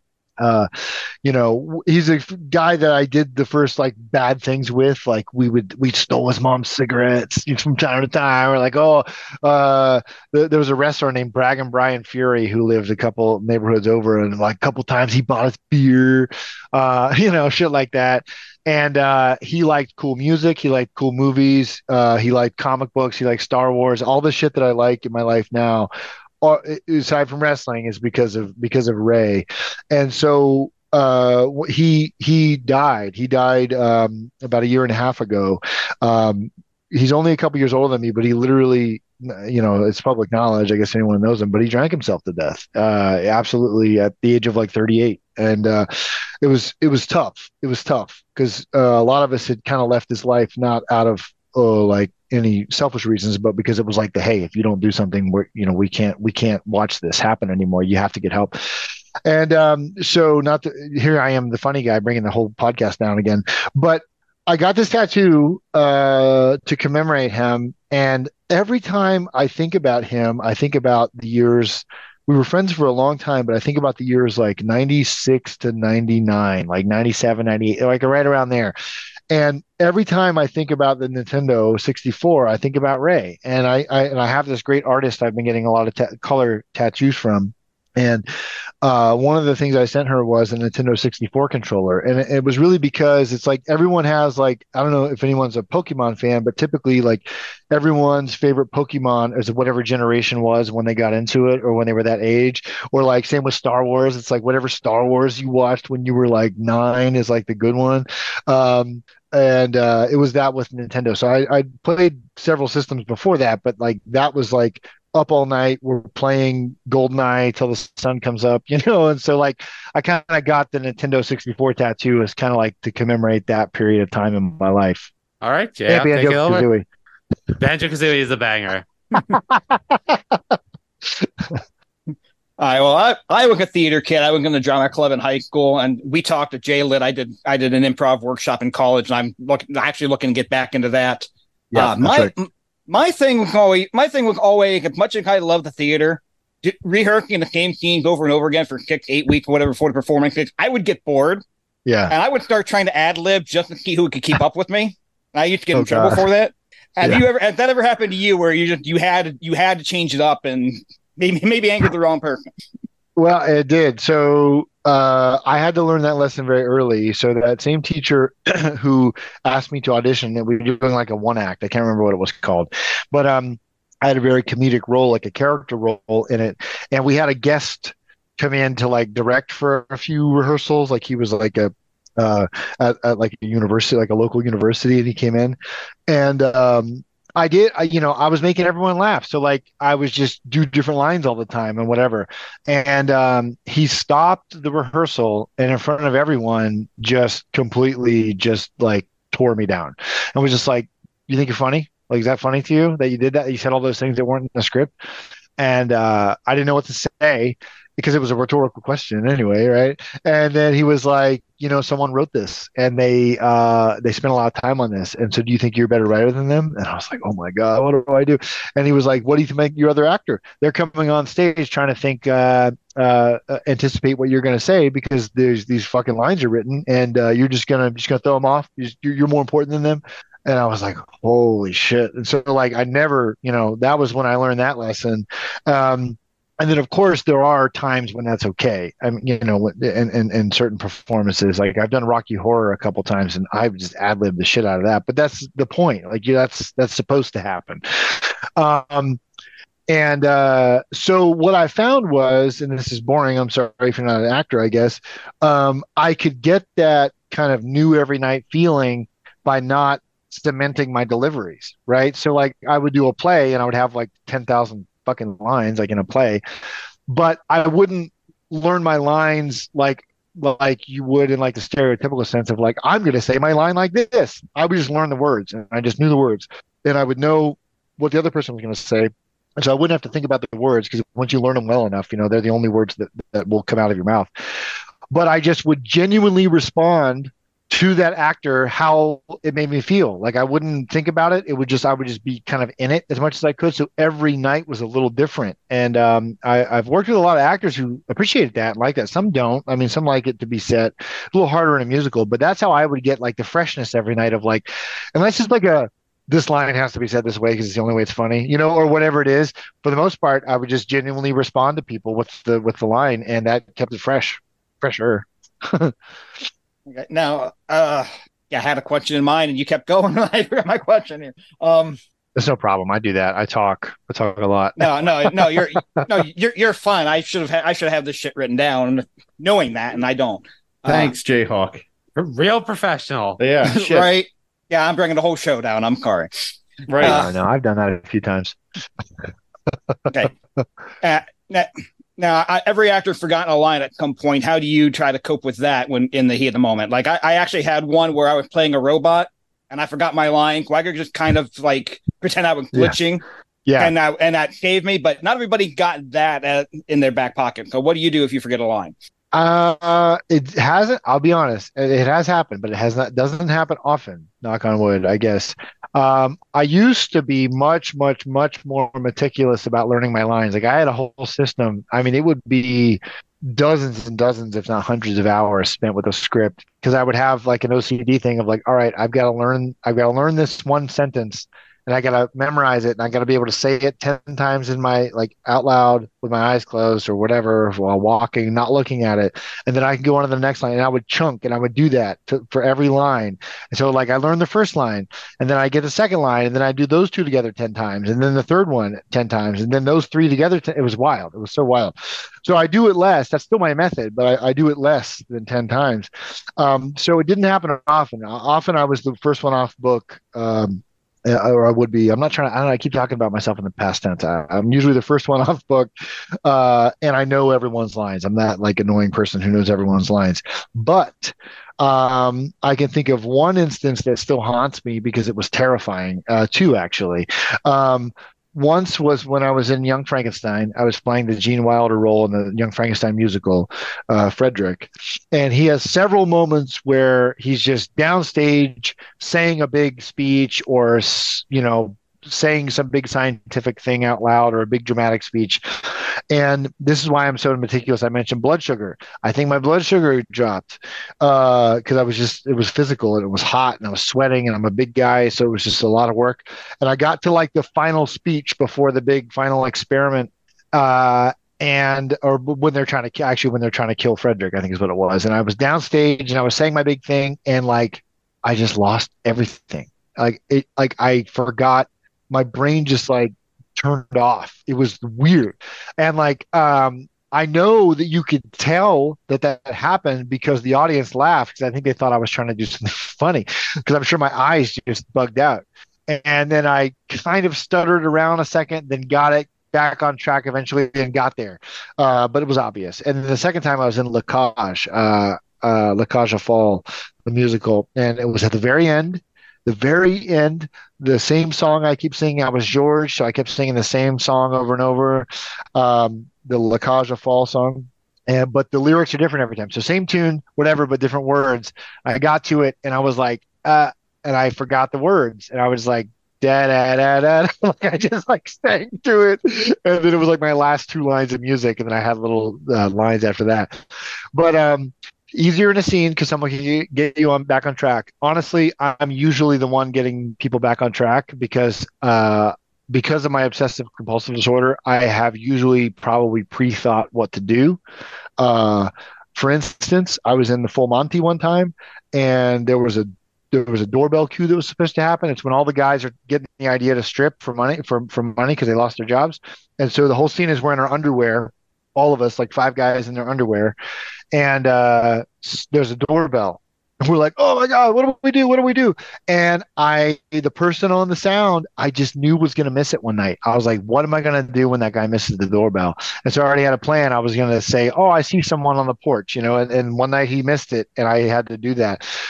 Um, but other than that, uh, uh, I know that I already told you that people don't want you to fail when you're DJing. There are people who go to race car races that just want to see wrecks.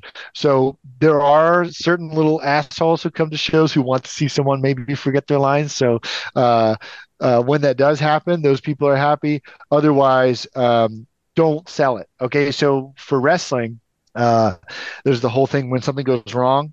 Uh, you've seen it. Uh, and you can tell because everyone's like, "Oh fuck, oh shit, just don't sell it. It was supposed to happen. You know, just just play into it. Uh, unless they're they they're paralyzed or something, you know, or knocked out. You know, just pretend like it was supposed to happen. Same in same in a play. I mean, uh, just keep going and just if you don't, no one has a script in their hands. So if you just pretend like it was part of it or just ignore it, uh, I've seen it happen on Broadway a lot. Sutton Foster messed up two lines on the night that I went to see Music Man, and both times she just kept going like it didn't even happen and nobody gave a shit. I'll, I'll, tell you, Magnum, I, I, was Horace Vandergelder in my summer camp, Hello Dolly. And uh, nice. I was 13 and I could not remember all those fucking lines. So they yeah. wrote them all up on the menu during the diner scene when we were in the restaurant. and uh, I just read right off of it. That's I was only I was too young to remember uh, that role was way too big for me. I was I, sure. I, was too young to remember all those lines, but I'll tell you that was that's that's what I do, Jayhawk. There's my secret. Put it on a menu. Yeah. Write it on your hand. I, I, won't even lie. My senior year, girl did a play with her. I had a crush on the girl, but she could not remember lines for the life of her. But she was playing a secretary because they just taped her lines onto onto the deck she was getting at, and she was just reading them off the, off her deck. There so, you go. There's way around it, and I. And I've lost track of how many times I've been backstage at a wrestling show and people are, are upset they missed this spot or the captain. Like fans don't know that. No, don't worry about it. They don't know what you're planning on doing. Now, uh, as far as improv goes, how do you think improv has helped you with wrestling? And really, wrestling is a lot of improv, especially if something doesn't go according to plan. Yeah. You got to kind of work around it. I mean, I always thought of wrestling as kind of a play that, you know, wrestling shows like a play that doesn't really get a rehearsal, right? And uh, it, you're right. I mean, it is part of improv. I mean, just on Saturday, um, I was wrestling um uh Impact. Um, oh Jesus Christ. Uh, Ca- uh, what the hell is his name? Caleb was it Caleb Conley? Did I Caleb get his Conley, yeah. right? Yeah, Yeah. yeah. I've known him for years, but I just want to make sure I got his name right. Uh, but um, uh, he, it's we wrestling's weird because you know people sometimes people have different names and and than their real names and everything.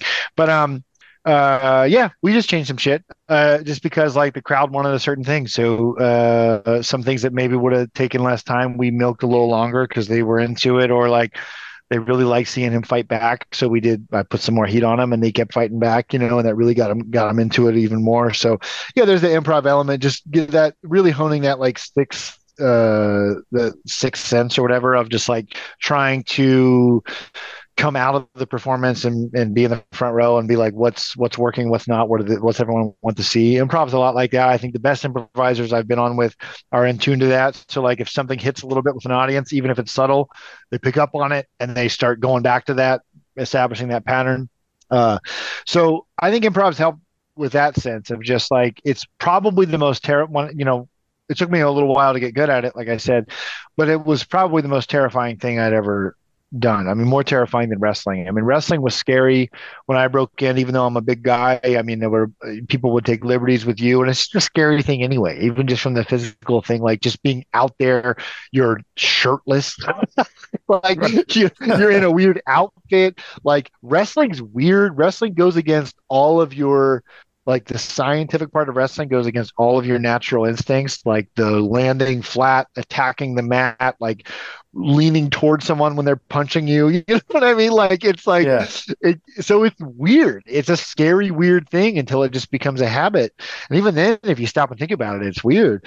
But um improv was scarier i mean it just is like the thought of going out on stage and people have paid money especially when i'm like spending all my time that i have in chicago like they've seen some world class people. Like, I mean, uh, Tim Meadows is still doing shows at IO in Chicago like every week now. You know, like they've seen some great people, and you're nobody, and you're going out and they paid money, and they all they know is that you're going to make them laugh somehow, and that's what they expect. So there's a lot of weird pressure, you know. Uh, so that was terrifying. So I think anytime you can do terrifying things that aren't life threatening, uh, that you come out the other side on, it does something to you that makes you a little stronger. I don't know. That sounds very cliche, but it Oh, really definitely. like a lot of things in my life don't feel like as big of a deal because I feel like I've done a bunch of scary things in my life uh, that aren't so scary anymore. Um, uh, so I think that's a big part of it. Uh, improv has helped my life. Uh, improv is uh, it's made fun of a lot, like you said with Michael Scott. I mean, they're just making fun of improv, which lightheartedly and like, but like I love it. I think it's one of the most purest, the, mo- the purest forms of theater I've ever been a part of.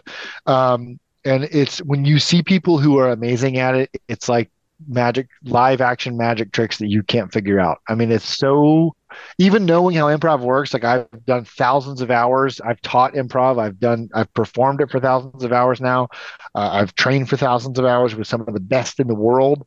And it's still, there are some people who I watch and I just, I'm like, I don't, how, how are you doing this? like how you're incredible. Um, so uh, I think that is transferable to life because improv isn't about like, oh shit, I had this idea for a scene, but they came out and they were a janitor, but I wanted us to be mechanics. Improv is I'm going to be a mechanic. Here I come. Oh, you're a janitor? Fuck, I'm a janitor too. So like that helps with life because like shit doesn't go how you expect it, and the best thing you can do is be like, well, that's fucked up. Well, let's just roll right into that and lean into that and just figure it out from there. And we'll get it, might get it back on track, or maybe we're going to some place we didn't expect. Im- improv, like pounding that into my brain for several years, has really uh, helped just with my real life a lot because shit just doesn't go how you how you think it's going to go, and you don't know in that moment if that's good or bad or not. I mean, some shit, some bad shit has happened, uh, and ended up being one of the best things that ever happened to me. So. Uh, getting out of that mindset of like everything has to be a certain way that's applicable to wrestling something is you know frivolous as wrestling as you know uh, as the real life goes and just you know to where you get some weird thing in the mail you get a fucking court summons or something in the mail you know like i wasn't expecting that but we're gonna figure this out Do you have a favorite uh, exercise when you're doing improv? Uh, I I really just like running scenes. Um, some of the exercise, I think the the shorter like three line scenes can be beneficial just to get people kind of agreeing with because you know the whole thing is yes and, but yes and doesn't mean you say yes as as a as an actor every time. It just means like you're agreeing to the reality. So those three line scenes can be good where it's like I say a line, you say a line, I say a line, we're off. No pressure to be funny, just really making eye contact with someone and agreeing with the reality that that you're building with them. Um, I really, really, really just love running running scenes. I love walking on stage. Like one thing, I, like here's what I love about wrestling and I love about improv at the same time. I could, uh, someone could say, "Holy shit! There's an improv show across the street right now. We need you." I could walk right across the street and just hop on stage and do improv. As long as everyone's doing at least the bare minimum of what improv is, the yes and bullshit. Yep, we can do it. Uh, wrestling's very similar. I have to I have a lot more preparation with wrestling. So I have to put on shiny little pants. But but uh, if we have the universal language of like you know the absolute bare minimum about wrestling, we get a wrestling match, and that's what I like about improv and, and wrestling. Uh, wrestling's more complicated probably than improv uh, physically, obviously, but, but that's that's that's what I like best about it. Okay, I got one more question here. I asked one to everybody. Have you ever heard of the wrestling flea list? The wrestling what? Please list.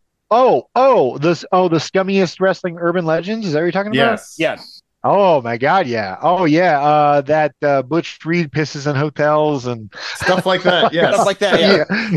yeah, yeah, yeah. yeah. Okay. Yep. So I have the list in front of me.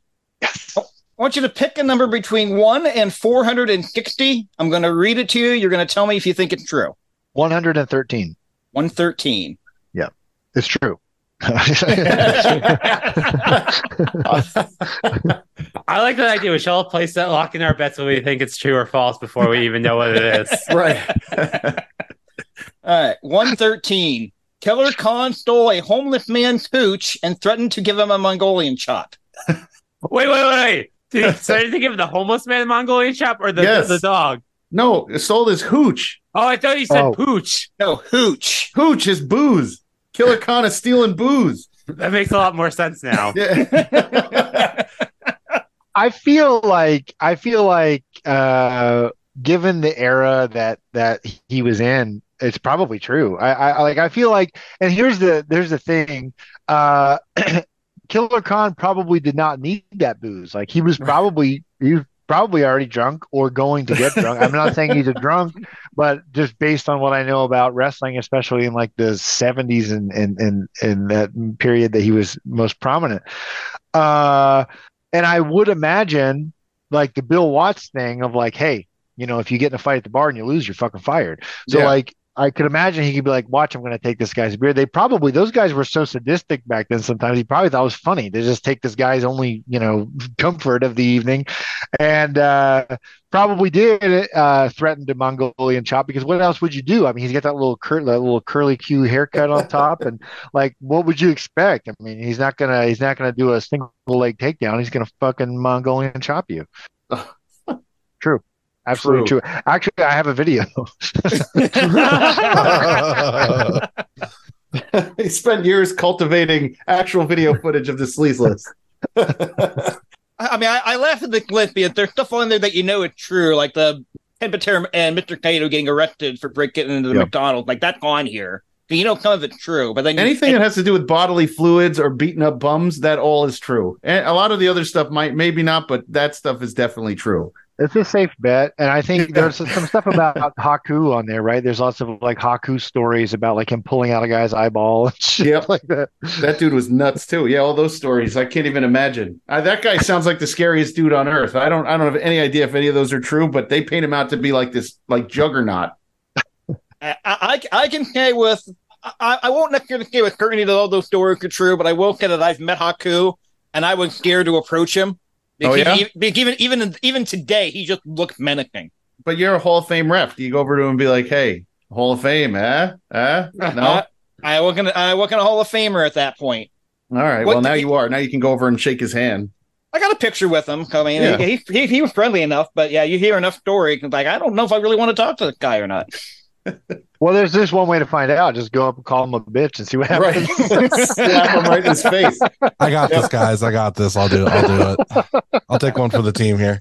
Hakuik in the Uh, first wrestling match I ever saw live. Go like I had to get that picture, about at the same time, like I don't know if I really want the picture.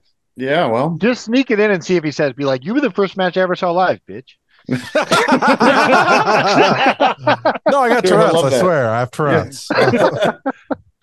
what do you got, Butters?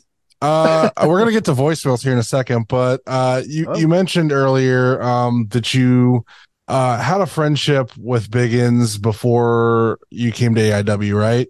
Uh, Patty, his mom listens every week to us, uh, so I'd be remiss if I didn't ask. Uh, do you have a, a story of Chandler that you like to tell? Um, just a good Um, memory that you have of him that that you uh, think back on fondly all the time. I, I do. Uh, first of all, Patty's an angel. Uh, I love Patty. I love the whole family. They're wonderful. I, I love seeing them uh, at, at every AIW show. It's just the best. They're, they're, they're awesome. Um, it's funny because Biggins and I never talked much about wrestling. We we the last thing we really got going about was that there was a podcast called like Finding Richard Simmons or Richard Simmons is missing or something. It was like a Oh yeah, like a five like a five or six part series and like it was coming out and like every episode it was like weekly or every few weeks it would come out and every one on, on like twitter messenger or something i'd be like oh my god like we'd just be talking about it and like he didn't get to finish it and that drove me nuts. and like one of the last things i messages i sent to him was i was like something about like the new one's up buddy like can't wait till you're out and we can talk about it you know um because I don't mean to say like we were like messaging each other every day and best friends, but uh, we just randomly. I don't know why. We just I think we just like the same type of stuff. And I was always around Cleveland. Like I, I was in Cleveland All Pro for a while and uh, knew JT and and everything. So I was just kind of always around Mega and stuff like that. I was always making up there with Traxler and stuff. So I just kind of knew a lot of the same people. But um, he would show up at show like because uh, Remix Pro Wrestling would run the same weekends as AIW a lot. And so they would share talent. So Cleveland people would usually come down together and it usually be a name that they were using, like Shayna or somebody like that. Uh, whatever name they brought in would also work down in Marietta. And Chandler would bring so many gimmicks to sell, which was just the funniest thing. Like he had like boxes and boxes and reams of wrestling magazines, like all these like rubber LJN WWF figures and like just totes full of all this shit. And it was I still have like a a flashbulb memory of just sitting at my gimmick table and looking over just seeing Chandler watching the matches, just like surrounded by all this shit. Uh, but he gave me two things. He gave me because my my youngest daughter, I mean, uh, she was much much younger at the time. I think it was like 2000. Uh, 16 maybe 17 maybe um so she was like five or six and uh he gave her she was looking through she wanted to buy me a, a, res, a wrestling figure and so he gave her a rubber greg valentine because uh I'd made fun of Greg Valentine many times. Uh, and uh, uh, he also gave me the the I don't know if you've seen the old school issue of I, I don't know if it's PWI I can't remember. It might have been a one of the Apter mags, but it's Kamala holding a spear with like a Yeah. very poorly cut out Hulk Hogan's head on this on a spear. Yeah, Uh, that, he- that, that cover legitimately that. scared the crap out of me when I was a kid. That, that, Yeah. that- yeah, it, it wasn't PWI, but it was one of the Apter mags. it's weirdly violent, but I was just that's why that I got the mess behind me. I was like, re- I'm redoing a bunch of this area, and a lot of the collectible things I have are up here. And uh, I just found that it was like oh, a few days ago, a week ago or so, and I just found was going through and found that he just gave it to me. I was looking at, I was going through his stuff, just probably bored after my match, like during intermission or something, and uh, I pulled it out, was laughing, and he just gave it to me. So yeah, I don't know, lots of little things like that. Uh, just a great guy. I mean, there's a reason why we celebrate him all the time. Uh, there's a reason why so many people uh, still talk about him because he's just like just like John, just just angel and prince, prince, gentleman, wonderful guys. Yeah. All right. Uh, so we have some voicemails. Some people called for Oh, no. you. Hopefully, there's no p- fucking pranks. No, I don't Well- think there was. I don't think. Not necessarily. I, I don't think Stan's a prank. He's just No, uh just, just a, a troubled young man. Yeah. tr- yeah troubled a troubled Yeah. person. Yeah. Uh, I wouldn't say young. Well, we're not sure his He age doesn't, though. Are he doesn't sound. Yeah, the references he make, he's clearly not young. Uh, He's learned. you learned it. Hello, no one is available to take your call. Please leave a message after the tone. You ever f- call me that ever again, I'll kill you. All right, up first is the other JB. Hey there, Indie Wrestling Guide. It's the other JB. So, we've got Magnum CK in the studio today.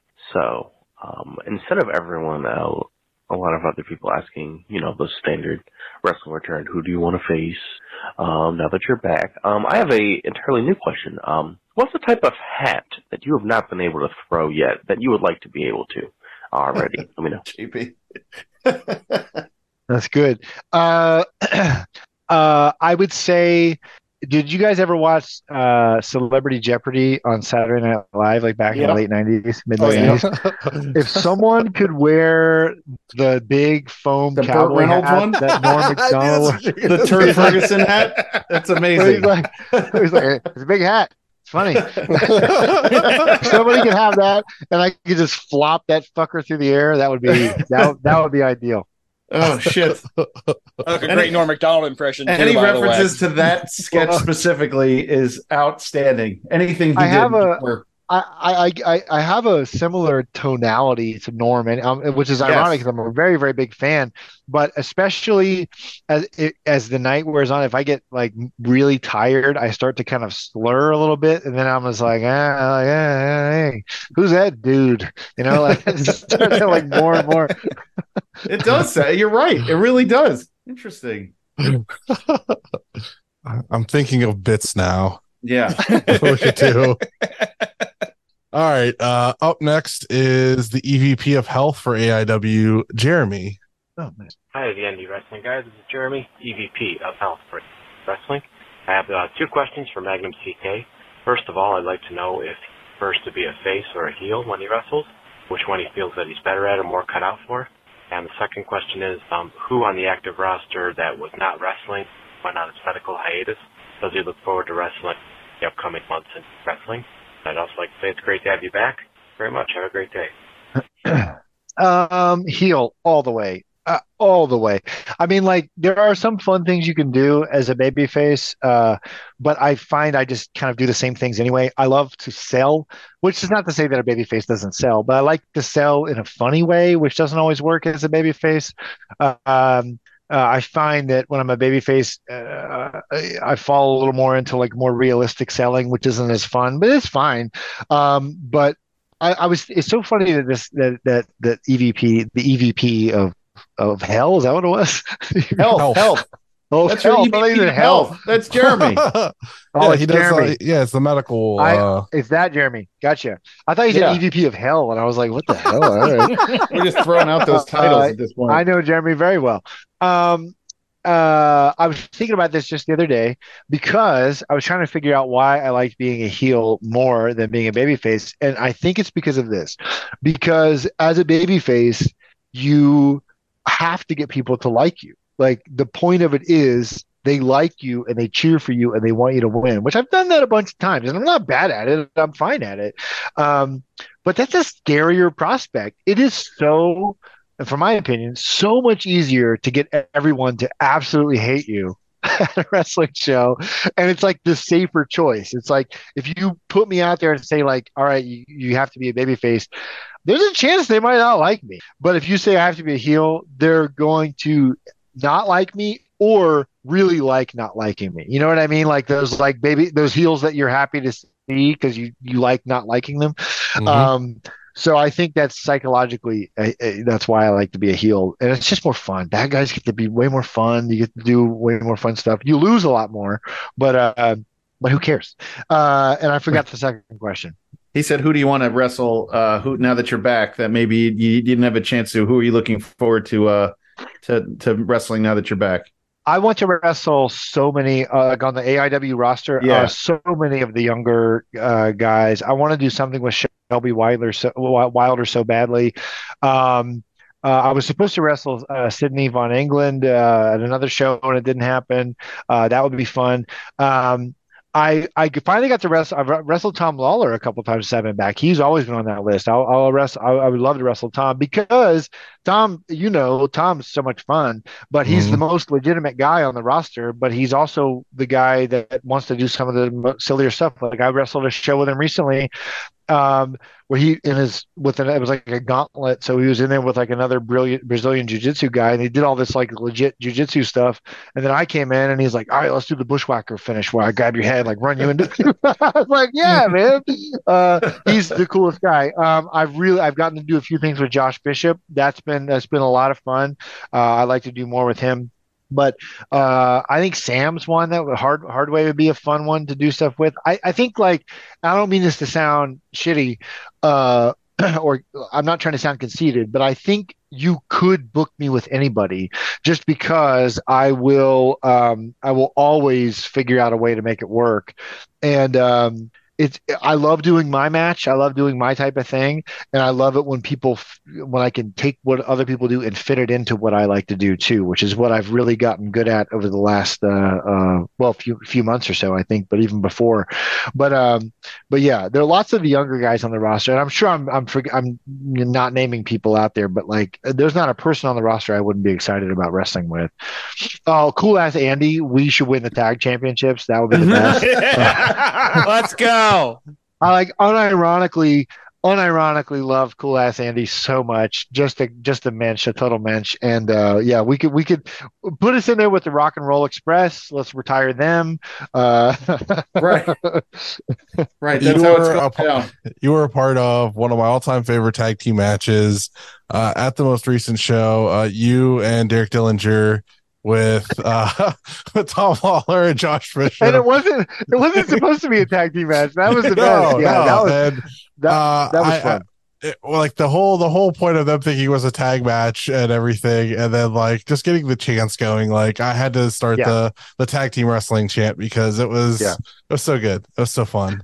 Uh, and that, was, uh uh, so that's what I love. So like uh Colt Cabana, um I learned this from Colt Cabana a long time ago, where it's like you can do the craziest stuff um and not take what yourself so seriously, but respect wrestling enough. Like if, if you if you thread that needle where it's like we're doing wrestling, like we're not just bullshitting and shitting on on on wrestling, but we're doing some wild stuff that like Jim Cornette would probably hate. I don't know. Uh, but like you can do both, i- i- if that makes sense. So like we did that wild match that didn't make any sense, but we also didn't insult people and make it really fake. You know what I mean? Like yeah. I don't know if that makes sense. Definitely. Of course. it's one of my favorite matches from this year. So it was it just it just Great. brought all the right aspects to it. So Yeah. uh, I had a blast with it. I Uh, think I think it was I was down in the corner because you know those those multi guy multi person things. It's always like you're up and then you're down and then you're waiting and you're coming back. You know, just to kind of keep it so it makes sense. Um, I was in the corner and uh, oh, I wish I could remember who it was. Now it might have been Ed uh, with with his camera came over and was like they were doing the goofiest. Shit. It was like Tom and Josh uh, were doing something with like something impromptu with like I don't know if they were like doing something with Derek. I can't remember. They were like uh, spanking him or something. Whatever we did, we did something something impromptu. And and Ed came over. He's like, you know, this is because of you, right? Like he's like, this match could have easily just been like violent and like pulling in the guardrails and German suplexes and shit. And, it- to everyone's credit, it wasn't just. I mean. Tom and, and Josh had a lot of these things. One, for instance, like one time I did a cage match, and there were three cage matches on the show, and one was an X Division style cage match, one was a bloody cage match, and then my cage match we had like Brett and Owen, and then like no one bled, it wasn't violent, it was just trying to escape. So like I think like being that I love being that element that can come in and like we're gonna do we're gonna subvert what people might think is gonna happen, and everyone's gonna have a different kind of match tonight, and that's that was uh I think I'm not taking credit for that uh that match, but I mean like I think me me being in there kind of changes the way people think sometimes. Yeah, I do want to say after your the interaction you had in the four way at Jaylit, I want you and Mance Warner one on one too. I want to wrestle Mance Warner. I want to tag with Mance. I've loved Mance. We've been we've gotten along very well for a long time, uh, and we have very similar mindsets uh, as far as like what's important in wrestling and what we're not interested in. And we're not neither one of us are interested in kind of the bullshit side of it. You know, like I'm not and I'm not trying to offend anyone or, or speak badly, but like the kind of politicky side, the kind of talk about people side. Like we're both on that side where we're just like I don't fucking care. Like listen, I'm going to come out. I'm going to get very over. I'm probably going to sell some t-shirts and I'm going to go get some chicken wings and go to bed. That's how I like to live my life. All right, up next is uh unknown Yeah, because they one didn't, wing at a time. they didn't leave uh they didn't leave a name or anything. They just asked a question Okay. and got right to the point. So here we go. This message is for the one and only Magnum CK. And here's a question. When you throw hats at an event, is there a favorite kind of hat that you like to throw? And is there a kind of hat that you haven't thrown that you would like to throw in the future? Thank you. A lot of people with that same mindset. Well, let's go with the favorite hat. Yeah. What hat do you like to Similar throw the question. best? Um, so uh, the ones that fly the best are usually the uh, flat bills because they're heavier. Um, so I like those. The dad hats are awful, like the you know like the the little like mechanic hats or whatever. Like those are terrible. Those don't go anywhere. But any kind of like nice snapback uh, or fitted flat bill, that thing's that fucker's gone. It's like a Gallagher concert. That shit's going flying. um, uh, and then if I had to pick another type of hat I like to throw, no one's worn a Gilligan hat, like from Gilligan's Island. so I feel like if someone wore uh Like a bucket uh, hat? what are those ca- Yeah, like the a bucket, bucket hat. hats. I feel like if I feel like if I got that, I could really kind of frisbee that thing, you know, pretty high. So that would be another good one. I I, know think couple we all know that have- someone that c- c- always wears uh, bucket hats. Yeah, yeah. Is it so- Jack Jack Swagger? Is it Dustin? no, it's Pam. Pam has. oh, Pam wears likes to them, but Dustin, Ah. Dustin was lobbying for those two. You know. Yeah. Yeah. So You know, I actually do have a Gilligan hat. Don't worry. I went to Gilligan. My, my brother and I did Gilligan the Skipper for Halloween a few years ago. Maybe I'll find it and let you do it. Uh, I'm sure he's waiting for that let one, him, Let him do it. Yeah. I mean, I also have. It's not quite like the uh, Turd Ferguson hat, but I do have a pretty big hat. Turd Ferguson. That'll make me laugh every time. What about like one of those like really tall cat in the hat hats that like people have to Oh, get from like the fairs or whatever? So No, the ends, think the ends are too light. It doesn't. You can't like flick it. It just kind of flops over. Yeah, I don't think it would fly, but visually, I think it'd be funny, especially if you threw it up and it just kind of flops down. ideas, ideas. All yeah, right. we're full of them. Uh, last but not least, it is Stan from Burlington. Oh, All right. All right. All right. Hi, it's me, Stan, from Burlington. Hey, Stan. I don't know if you remember me. Oh, we do. Maybe this week you notice a particularly halting tone to my voice. yeah, you might. I'm celebrating the great American playwright David Mamet. Yeah, I am. And why would I be doing that? Because you have a man of the theater on today. You do. Magnum CK.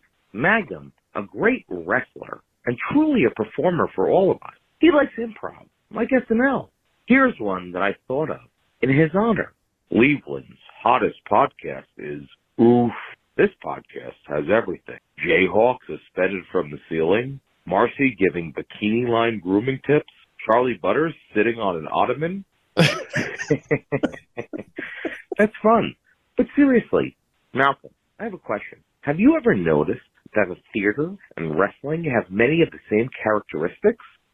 Let me point out an example. the use of the word brother. Everyone in the AIW locker room seems to call each other brother. I've heard Dustin Alberti speak, and that's like his go-to phrase. But this is not an Alberti special. I'm talking about the bard himself, William Shakespeare. He liked to use that phrase. Here, allow me to quote the St. Crispin's Day speech from Henry V. From this day to the ending of the world, but we in it shall be remembered. we few, we happy, we band of brothers. For he today that sheds his blood with me shall be my brother. Be he ne'er so vile, this day shall gentle his condition, and gentlemen in England, now abed, shall think themselves accursed they were not here, and holds their manhoods cheap while any speaks with their brother that fought with us upon St. Crispin's Day. Wow, such a cultural day. Is that what a great speech? Yeah. Hey guys, let's not ruin this. You want to play a game? Okay. Yeah, me too. Let's play what doesn't belong and why. All right. Yeah. The weekly segment where I give you a few names and you tell me what doesn't belong and why. Charly, remember to pause and let everyone guess, okay? Here we go. All right. What doesn't belong and why? What doesn't belong and why? New Speaker of the House, Mike Johnson. B. Magnum CK. C. Jay Gold. I don't even want to speculate where he's going with it. I have no clue. Oh, fuck you, Stan. I mean, I, I, I think I figured it out whenever he does this. The answer is always the guess. I'm going to say Magnum. I can't figure out why, though, in this case. Oh, I can't even imagine. Oh, boy. All right. Here we go. Well, clearly the answer is B, Magnum CK, because, well, while frankly, all three are performers, the other two are the least likable performers we've ever seen. okay, gotta go. Bye. All right. I remember uh, I remember that guy on the like 1960s Batman. Uh, what what first of all, where do I clock in for that phone call? Oh, Uh, Stan goes. Stan can be long-winded sometimes. Magnum. He. uh That's actually is- short by Stan standards. Yeah, actually. yeah. But we always we get some sort of game and some sort of reference to uh you know something cultural, and then how much he loves. Malcolm Cambridge and Dom Guarini. But he Like forgot I to mention said, that. there is no way he can be young. There's literally 0% chance that there's Yeah. a young man making these references. Yeah, yeah. Well, I'll take it up with his handlers when I get him for the interview for for Christmas. Yeah, he definitely needs to be on because I think uh, he's got his own show going. Well, uh, he yeah. puts the work in. Yeah, you. We have uh we have uh, a Christmas special coming out with all of his calls. Uh, so if you want to catch up on all the Stan stuff, you're more than welcome to. Called the Stan lore. Yeah, we, I, am sorry, but if Oh, someone leaves me a of voicemail, if someone leaves me a voicemail and at any point they utter, "Do you want to play a game?" I'm calling the fucking FBI. yeah, I'm sure his I'm sure his handlers they give him very very short amount of time of phone time. So sometimes, He obviously, You know. well, you could hear that phone ringing. So he obviously was using the front desk's phone yeah, and yeah, just calling real quick He because you probably they probably sometimes. took his phone again. Yeah, there's been times where they've taken his phone for several weeks and we don't hear from him. So Did you Yeah. guys cut out the part where it's like you're receiving a paid phone call from like whatever facility? we got to listen for that next time. Maybe it'll find out where he is. But uh he's in Burlington. He's some Burlington. We don't know which Burlington, but he's I still say it's a Burlington Coat Factory. Yeah, It's there's a lot of people that think he's just living in a Burlington coat factory. So it's totally Never tracked. possible. I- Yeah. I still, I still think he's doing the the Rough House Fargo deal where he's locked in a home and they only let him out on holiday. that's what it is. Yeah. That's what I think. when they have to pop the town. That's right. oh shit. Well, we got it's plug time, Magnum. So we're uh it's up to you now to give us your plugs and tell us where you're gonna be and go right ahead. Yeah, yeah, for sure. Um, AIW, obviously, uh, Hell on Earth uh, uh, is coming. I think whatever number it is now, it's 18. I can't remember. Uh, it's coming up. I'll be there. Uh, I'll be at the the match hasn't been announced yet, uh, but it's a uh, another show on December 31st. Uh, I'm going to be at Jimmy Hart's New Year's Rockin' Eve. Uh, Jimmy Hart's 80th birthday is on January 1st, so they're having a celebration show. Um, oh, I wish I could say who I'm wrestling, but they haven't announced it yet. And like, if something fell through, I would feel like such a dickhead for announcing it. But I'm very, very excited for who I'm wrestling. Uh, I Where's also that have gonna be? By the way, where are you Oh, doing th- that? That's in West Virginia, uh, uh, somewhere somewhere right around Charleston. I can't remember which town it is, but it's at ASW, ASW Wrestling. Um, yeah, but the Mortons will be there. Several other Jimmy Hart, obviously. Um, and I also have a God, I have so many things that are coming up that I that I can't share a lot of details on, but I will say there's a certain uh, set of how, how uh, I'll just say juggalos uh, who uh, I have been randomly texting with, which is weird, a weird thing, which is very cool. Uh, but I'll be working with them very soon too on the. Um, I'll be performing on the Juggalo Big Baller Christmas uh, cruise. Which That's outstanding. Yeah. Yeah. yeah. So so I'm a I'm a juggalo now. So whoop whoop. Uh, that- that's all happening. Yeah, yeah, yeah. Uh, that's all happening. Uh, again, you know, I I, I don't. I, I- you know, my social media is just whatever. Uh, uh, you know, my Twitter. Uh, I didn't have Twitter for a while after I left wrestling, just because it was weird, and uh, so all my followers they're much lower than they used to be, and ah, Twitter's weird now. So I don't really ever really. I just do that for fun. But um, also, I've been getting a ton of weird messages on social media now. Like something's happened where like everyone who has any sort of like, and I'm not shaming, but anyone who has any kind of like sexual attraction uh, or uh, thing that they like, they just apparently just fucking message you about it now. Uh, like just like trying to feel that What? out and see if it's cool. It's I've gotten a lot lately. I, I don't know what's going on. Like I must have gotten on like some group or something, and I, I've been getting a lot of very specific requests and messages from people. So, uh, so you know, I don't really care about sharing. My my socials are out there. That's fine, whatever. But like, yeah, I just I just am nice. I'm just like, cool, man. Like that sounds that's good for you, buddy. Like that sounds great. uh, but uh, yeah, so I think if you know the big thing is like places, especially places like AIW, like just follow that stuff, keep track. I mean, like Kenta, I don't know. Obviously, wrestling fans listen to this, but Kenta is going to be in Cleveland like Yep. in a couple of weeks. Like that's crazy. That's so cool. It's wild. Uh, Wrestling, yeah, wrestling, right? You're gonna wrestle. You're gonna wrestle Kenta. It's gonna be the most off the wall match Uh, ever, right? I wouldn't say I'm gonna wrestle Kenta. Uh, I'm gonna kick his bitch ass. Uh, that's a callback. If anyone translate this or plays this for Kenta, that's a callback to previous jokes about Haku. Uh, no, I don't even know. I don't even know who I'm wrestling. But uh, Kenta will be there, and Rocky Romero and stuff like that. So AIW, I know you guys are all fans, but man, it's just it's just the coolest. And I don't even have to say that. Like I'm already booked there. I don't, you know, and I'm booked well, so I don't have to kiss anyone's ass. I just genuinely love it. That's that's if you follow anything, uh, follow AIW. Absolutely. Excellent. Hang in there with us because we need you for the end. Oh yeah, Jayhawk? I'm here. I Uh, you just follow- fucking log out. I'm like, I'm done. Bye. it happens all the time. Most of the time, it's one of us. Go on, Jayhawk.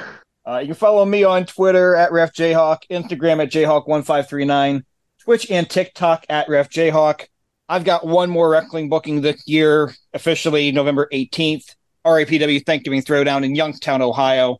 Vinny Maverick against Ray Stewart for the RAPW title, the Stevie Edwards Memorial Battle Royal. I think there's nine matches and all on that show. You can find me on Twitter, Instagram, Twitch, and Blue Sky at eGirlFanboyBoy spelled B-O-I. And we are one week away from Transgiving at Dunlap, where I'll be making my DJ debut, 8 p.m. sharp. Be there, have a good time, dance, all that good stuff. Uh, I don't have anything going on. We still are working on uh, if you catch my grift, whenever that's going to come back with new stuff. Like Dalton said last week, um, check out our Patreon, patreon.com slash IW guide. There's going to be a bunch of new stuff going up this week. Uh, there's a video with Jay Gold, Dalton, and I watching a match, and also a new Marcy's Arcade with Vic Vice. Now you can find me on Twitter and on Instagram at jgold12. Please rate, review, and subscribe wherever you listen to us. Don't forget about our Twitter handle, IWGuide1. Don't go to IW Guide. That is not us. The YouTube page, patreon.com backslash IW Guide. Don't forget about the merch store over at Brainbuster Tees. We have the new season design. We have Marcy's Arcade. We have Stan from Burlington. We have our faces. Put them on your bodies. We also have the championship belt. We have very cool merch. It's probably the best in the pod game. We're a small pod with a lot of merch, and it's pretty fun. Check out our podcast friends. At Odds with Wrestling, the card is going to change. The super fantastic podcast, X Over, and Hayabussy, a wrestling adjacent podcast. check out our friend JCP Designs, the official graphic designer of the Indie Wrestling Guide, pwponderings.com, Time Capsule Toys, Toyhio, Rubber City Toys, Big Starks brand, Settab Photo, Women's Watch Wrestling of Northeast Ohio, Michelle Carter and Jose Rodriguez Photography, AJ Small Photography, Sick Things Clothing, Angry Lemonade, and Smoking Jay's Barbecue, the best barbecue in Ohio. Butters, Oh, this is uh the create a wrestler segment. Uh, this time featuring Magnum CK. Yes. So, So, uh, do I just describe what I got? yeah, what's uh what's your create a wrestler's name? Okay, I have a tag team. Is that okay? Yeah, that's Yep. awesome. Okay. um, they don't have a tag team name, uh, but they have their own names. One is um, this is so stupid. Bun Length Frank. Uh, so in quotes will be Bun Length. It's hyphenated Frank, and his tag team partner is Hot Doug, but Doug is in quotation marks for some reason, and Hot is not. So Bun Length Frank and Hot Doug. And what what else am I supposed to say? What, Vid? what do they have a Finisher? finisher? Do they have what a do you, What do finisher? they call Yeah. their finisher? They Yeah. do. They have a finisher called the Slaw Dog, and uh, uh, what they do is um, Hot Doug comes off the top with a double stomp onto the opponent's stomach, and then the hope is that they shit their pants, and then they pick the guy up for a double atomic drop, and that's the that's so that's the slaw is the double stomp, and then the, the dog is the the double atomic drop. So they just smash smash it in, insult to injury. That's fucking gross. I uh I think that that's probably the best it'll ever get. So this may be the segment may be done now. back into the back into the lab for the rest of us. But that was that's outstanding. All right. Well, Watch indie wrestling. see you, everybody. Later. Bye. Later, dweebs.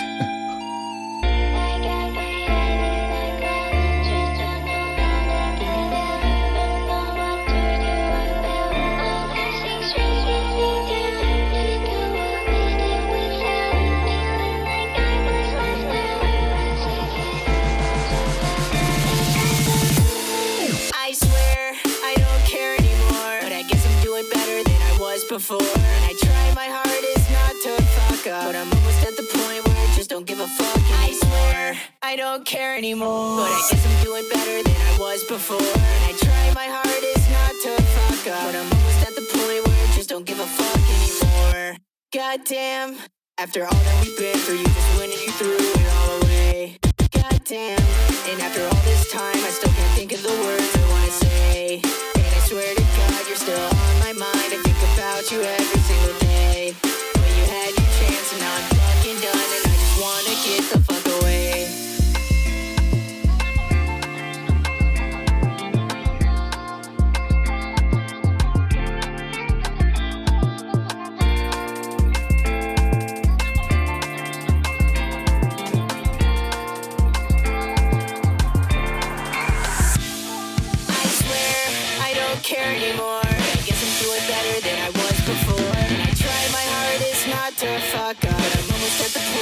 just don't give a fuck anymore. I swear, I don't care anymore.